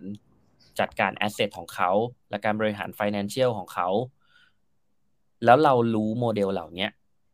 เราจะหาโมเดลแบบนี้ในบริษัทอื่น ๆ ทั่วโลกที่มันจะเป็นอนาคตของโลกได้อีกเยอะเลย แล้วเราจะมี peace of mind ในการในการลงทุนเยอะมากๆนะครับ ก็ประมาณนี้นะครับ ขอขายแค่นี้แล้วกัน เดี๋ยวจะเบอร์ สำหรับท่านที่สนใจนะคะ รับสมัครพวกนี้วันสุดท้ายนะคะ เนื่องจากว่าคนรับสมัครต้องไปทำสไลด์ไปปั่นโอเค จริงๆ มีอีกหนึ่งอันที่อยากจะขอก่อนปิดท้ายนะคะเนื่องจากเพจพี่บอมโดนแฮ็กนะคะไดโนโฟลิโอเลยอยากจะขอให้ทุกท่านในที่นี้นะคะ follow พี่บอมที่เพจใหม่ พี่บอมมีมีหน้าแชร์ได้เลยครับผม จริงๆ เดี๋ยวขออวยสองท่านก่อนว่าจริงๆ คิดมาตั้งนานแล้วแหละว่าเออเราอะมันมีมันมีมันมีความแตกต่างจากคนอื่นตรงไหน คือคืออาจจะเพจอื่นเนาะก็ก็คงไม่ได้ว่าเขาไม่ดีหรอกแต่ว่าเวลาเขาโฟกัสเขาจะไปโฟกัสเรื่องของ economic economic ก็ economic อย่างเดียวอาจจะเป็นไฟแนนซ์การเงินก็ไฟแนนซ์การเงินอย่างอย่างเดียว แต่ของเราบางทีเราเราจะมีหลายๆ element ที่เราไปแตะแตะแตะแตะแล้วเราผสมกัน แล้วเราได้มุมมองบางอันที่เราไม่ได้มองแค่ด้านเดียว แต่ว่าเรามองลึกลงไปในหลาย ๆ ด้าน ด้านการบริหาร ด้านเทคโนโลยี ด้านของตัว financial tools ต่างๆ เราเอามาเป็นมุมมอง เพราะฉะนั้นบางทีเวลาเรามองเราไม่ได้มองมองแบบแค่แบบแค่ไปแตะด้านเดียวโดยที่ไม่ได้ดูผลกระทบด้านอื่น เพราะนั้นก็ก็ลองลองพิจารณาดูคาร์ดของทั้งสองคนแล้วกันครับผมว่า ผมว่าก็ค่อนข้างน่าน่าน่าน่าสนใจ ส่วนส่วนในตัวผมเองอะก็อันนี้แชร์นิดนึงว่าช่วงก่อนหน้านี้ครับผมก็คือทำงานอยู่เนาะแล้วก็ได้รับเมสเซจจาก Facebook ว่า Facebook ผมโดนปิดนะครับผมแล้วก็ผมก็พยายามตามทาง Facebook ว่าเกิดอะไรขึ้น ซึ่งไม่มีไม่มีใด ๆ เพียงแต่ตอนนั้นหน้าผมอะไม่ใช่หน้าผมแหละไม่ใช่บอมแหล้วแต่กลายเป็นหน้าคนอื่น ซึ่งผมเพิ่งเพิ่งไปรู้ที่หลังว่าผมอะโดนแฮกเกอร์ เข้ามาที่ Facebook ส่วนตัวของผม แล้วเปลี่ยนหน้าผมเองอะให้กลายเป็นหน้าคนอื่น ซึ่งไปเป็นตากล้องชื่อดังคนหนึ่งแล้วพยายามที่จะ set up เพจใหม่ขึ้นมา คือคือไอคนแฮกเกอร์เนี่ยเอา ID ผมอะเพื่อไปพยายาม set up เพจใหม่ขึ้นมา เพื่อให้เป็นเพจของไอตัวตากล้องคนเนี้ยแล้วหลังจากนั้นอะผมโดนแบนแล้วพอโดนแบนเสร็จ ผมก็อยากจะอยากจะเอาขอเพจผมคืนมา เพราะว่าเพจ Dino f o l i o เนาะ follow ประมาณ 5,100 คน แล้วผมไม่เคยโฆษณาใด ๆ ผมแค่ใช้แรงมือแรงความคิด เขียนทุกวัน แล้วก็พอถึงวันวันหนึ่งมันหายไปเลย แล้วแบบเหมือนแล้วผมก็นั่งคิดสามปีแบบเหมือนผมทำไปเรื่อยๆอะแล้วผมก็ไม่ได้คิดอะไรนะก็ทำไปเรื่อยๆเขียนไปเรื่อยๆตังก็เออจริงๆเอาจริงก็ให้ฟรีอะแล้วขนาดนี้ยังเอายังมาเอาของผมไปอีก ซึ่งซึ่งก็ยอมรับว่าเออหนึ่งอาทิตย์ผ่านมาก็ก็ซึมเศร้า พอสมควรแล้วก็แต่ก็คิดว่าคือชีวิตมันก็ต้องดำเนินต่อไปอะแล้วก็แล้วก็คือผมคงไม่ไม่จบอยู่ตรงเนี้ยแล้วก็อันนี้มันเป็นงานที่ผมรักจะทำเพราะฉะนั้นผมก็เลยคิดว่าโอเคงั้นงั้นไม่เป็นไรล้วไม่ไม่สนใจ Facebook แล้วว่า ผมผมจะได้เพจคืนไหมซึ่งดูดูตามแนวโน้มไม่น่าได้คืน ก็ก็ก็ก็ยอมรับว่าเครียดละกันว่าแบบเหมือนยูดีแบบเหมือนยูดีมีคนมาตาหน้าว่าเราเป็นเราเป็นฆาตกรไซเบอร์ ชื่อเราโดนแบนเบอร์โทรศัพท์เราโดนแบนอีเมลเราโดนแบนโดนแบนทุกอย่างเลย เพื่อนเราหายหมดเลย แล้วก็ประวัติเราอะไรต่างๆ ในรูปส่วนตัวของผม เก็บมาตั้งแต่ปี 2014 ทุกอย่างหายหมด แล้วก็ถึงวันนี้ผมก็คิดว่าไม่เป็นไรอะก็ก็เริ่มใหม่ ถ้ามีโอกาสก็เริ่มใหม่เพราะนั้นก็เลยก็เลยขึ้นเพจใหม่ ก็เลยยังใช้ชื่อเหมือนเดิม Dino f o l i o นะครับผม อันนี้อันนี้ผมเอ่อรวมจริง ๆ ผมไม่ค่อยชอบนะ แต่ผมผมอยากจะสื่อว่าแบบเหมือนมันมันมันมันเหมือนไอตัวการ์ตูนเก่าอะมันเป็นผู้ชายคนหนึ่งที่เหมือนรักในการลงทุนอันนี้อันนี้มันเป็นคอนเซปต์อะเนาะแล้วก็ผมอยากจะวาดให้มันดูดูแก่ขึ้นนิดนึง ว่าแบบไอเด็กผู้ชายคนนั้นอะ มันจริง ๆ มันมันเติบโตมาสามปีแล้ว แล้วก็คือสามปีอะโดนแฮกโดนอะไรไม่เป็นไรหรอก เพราะว่าความรู้ต่างๆอะมันมันยังอยู่กับเราแหละ แล้วก็อยู่กับ ผู้ผู้อ่านทุกคนที่เติบโตไปพร้อมกับผม เพราะนั้นผมผมคิดว่ามันหลังจากนี้มันยังมีเรื่องอีกเยอะคราวนี้มากันเต็มเลย หลังจากนี้ก็เลยก็เลยคิดว่ามีมีมีเรื่องอีกเยอะที่ที่ที่ผมพยายามอยากจะสื่อสารกับทุกท่านนะครับผมก็อย่างอย่างอย่างที่เรียนแหละว่าเราเราเป็นกลุ่มที่ค่อนข้างพิเศษ เพราะว่าเราเราไปแตะได้ในหลายเรื่อง เรื่องอะไรต่างๆ ที่บางทีเราเรารู้สึกว่าคนอื่นเขาเขาอาจจะมองว่าไม่น่าสนใจ ตอนนี้คนอาจจะตกไปที่อารมณ์กลัว แต่บางทีคืออย่างอย่างตัวผมเองอะผมผมทำทั้งด้านผมอ่านทั้งด้าน economic ผมอ่านทั้งด้าน tech แล้วบางทีอะเรื่องบางเรื่องอย่างเช่น อย่างเช่น เนี่ยก็จริง ๆ ก็ก็กล่าวว่าเดี๋ยวเดี๋ยวรอเข้าคิวนะเดี๋ยวรอตานแซนเปิดอะเรียบร้อยก่อนแล้วนะเดี๋ยวผมกล่าวว่าผมจะผมจะจัดการเรื่องคอร์ส AI สักที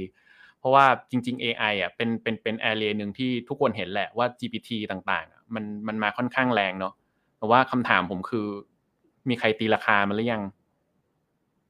มันมันจะกระทบกับเศรษฐกิจในวงกว้างขนาดไหน แล้วก็ singularity เราเราพูดกันเยอะแล้วมันมันมาขนาดไหนนะครับผมก็ก็อะไรเรื่องอะไรต่างๆ ก็เดี๋ยวคอร์สคงไม่เปิดตอนนี้นะคงไปเปิดครึ่งปีหลังนะตอนนี้เริ่มเดี๋ยวคือพอพอโดนแบนเพจปุ๊บรู้สึกว่าแบบ พอห้าพันหนึ่งร้อยหายไปอะแล้วบางคนตามกลับมาไม่ได้แล้วเพราะเขาคงไม่ใช่แฟนเพจหลักของของไดโนไดโนเทคด้วย ก็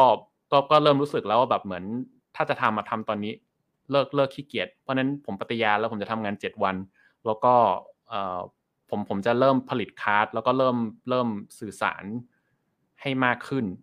ให้เสียไปที่กว่าที่เสียไปนะตอนนี้เอากลับมาได้แค่สิบเปอร์เซ็นก็ก็ก็ก็จะพยายามทำให้ดีที่สุดนะครับผม ก็ก็หลายๆอย่างครับผมก็จะมีเรื่องเรื่องเศรษฐกิจที่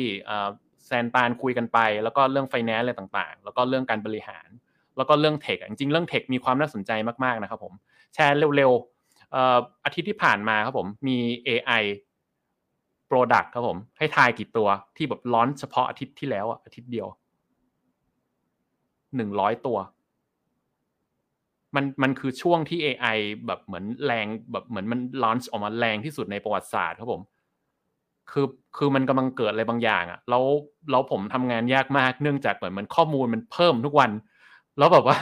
แต่ละวันปุ๊บโมเดลใหม่มันออกมา มันมันบางทีสมมติร้อยตัวอย่างเงี้ยเราอ่านได้วันละตัวอย่างเงี้ยมันมันค่อนข้างค่อนข้างเหนื่อยพอสมควรเพราะนั้นเดี๋ยวหลังจากเนี้ยก็อยากจะโฟกัสเรื่องของการเงินที่มันผสมกับ AI อะไรต่างๆ ก็ทุกท่านก็หวังว่าทุกท่านจะคอยติดตาม แล้วก็เดี๋ยวอาจจะมีการเปิดคอร์สตามมาในครึ่งปีหลัง ซึ่งผมผมเองอะผมอยากจะเข้าใจผมผมรักในการในการอ่านมันอยู่แล้ว เพราะนั้นผมอยากจะเข้าใจมันว่าเรากำลังจะเห็นอะไร แล้วก็หวังว่าหลังจากเนี้ยเดี๋ยวน่าจะมีอะไรที่เรามองแล้วเออเอออาจจะทำให้คนไทยหลาย ๆ คนเข้าใจเรื่องบางอย่างที่เรา ที่ที่ที่ที่บางทีเรามองไม่เห็นนะถ้าถ้าเราไม่ไม่ไม่ไม่ไม่ไม่มันต้องมีสักคนหนึ่งที่ต้องมานั่งอ่านเปเปอร์ไปเรื่อยๆอะเราไปเจออิเลเมนต์บางอย่างที่นี่แหละคือการตีราคาของ AI นี่แหละคือ AI ในยุคถัดไป นี่แหละคือรูปแบบที่ AI จะเข้ามามีส่วนร่วมกับชีวิตเราในยุคถัดไป นี่แหละสิ่งที่ disrupt ทุกอย่างอะไรต่างๆ นี่แหละคือเอ่อ great reset ครั้งใหม่ครับผมก็ฝากไว้ตรงนี้ครับผมครับ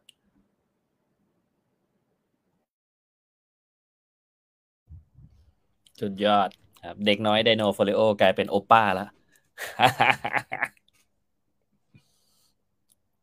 โอเค น่าจะประมาณนี้ครับแซนครับ โอเคค่ะ ก็ขอบคุณทุกท่านนะคะ คือวันนี้ต้องบอกว่าเป็นวันที่ Amazing มาก ตอนมี 230 กว่าคนตั้งแต่ต้นจนจบ ขอบคุณทุกท่านนะคะที่อยู่ฟังพวกเราสามคนเมามอยกันเนาะก็สำหรับท่านที่ถามคำถามนะคะ เดี๋ยวเดี๋ยวสัก เดี๋ยวพรุ่งนี้ละกันเดี๋ยวฉันมาไล่ตอบนะคะ เห็นมีถามเรื่องข้อมูลอะไรต่างๆ เดี๋ยวพรุ่งนี้มาไล่ตอบอีกทีโอเคก็วันนี้ขอบคุณทุกท่านนะคะ ครั้งหน้าเจอกันใหม่ เดี๋ยวจะคือก็ต้องขออภัยที่อาจจะแบบพวกเราไม่ได้อัปเดตกันบ่อยเนาะจะพยายามอัปเดตกันให้มากขึ้นนะคะ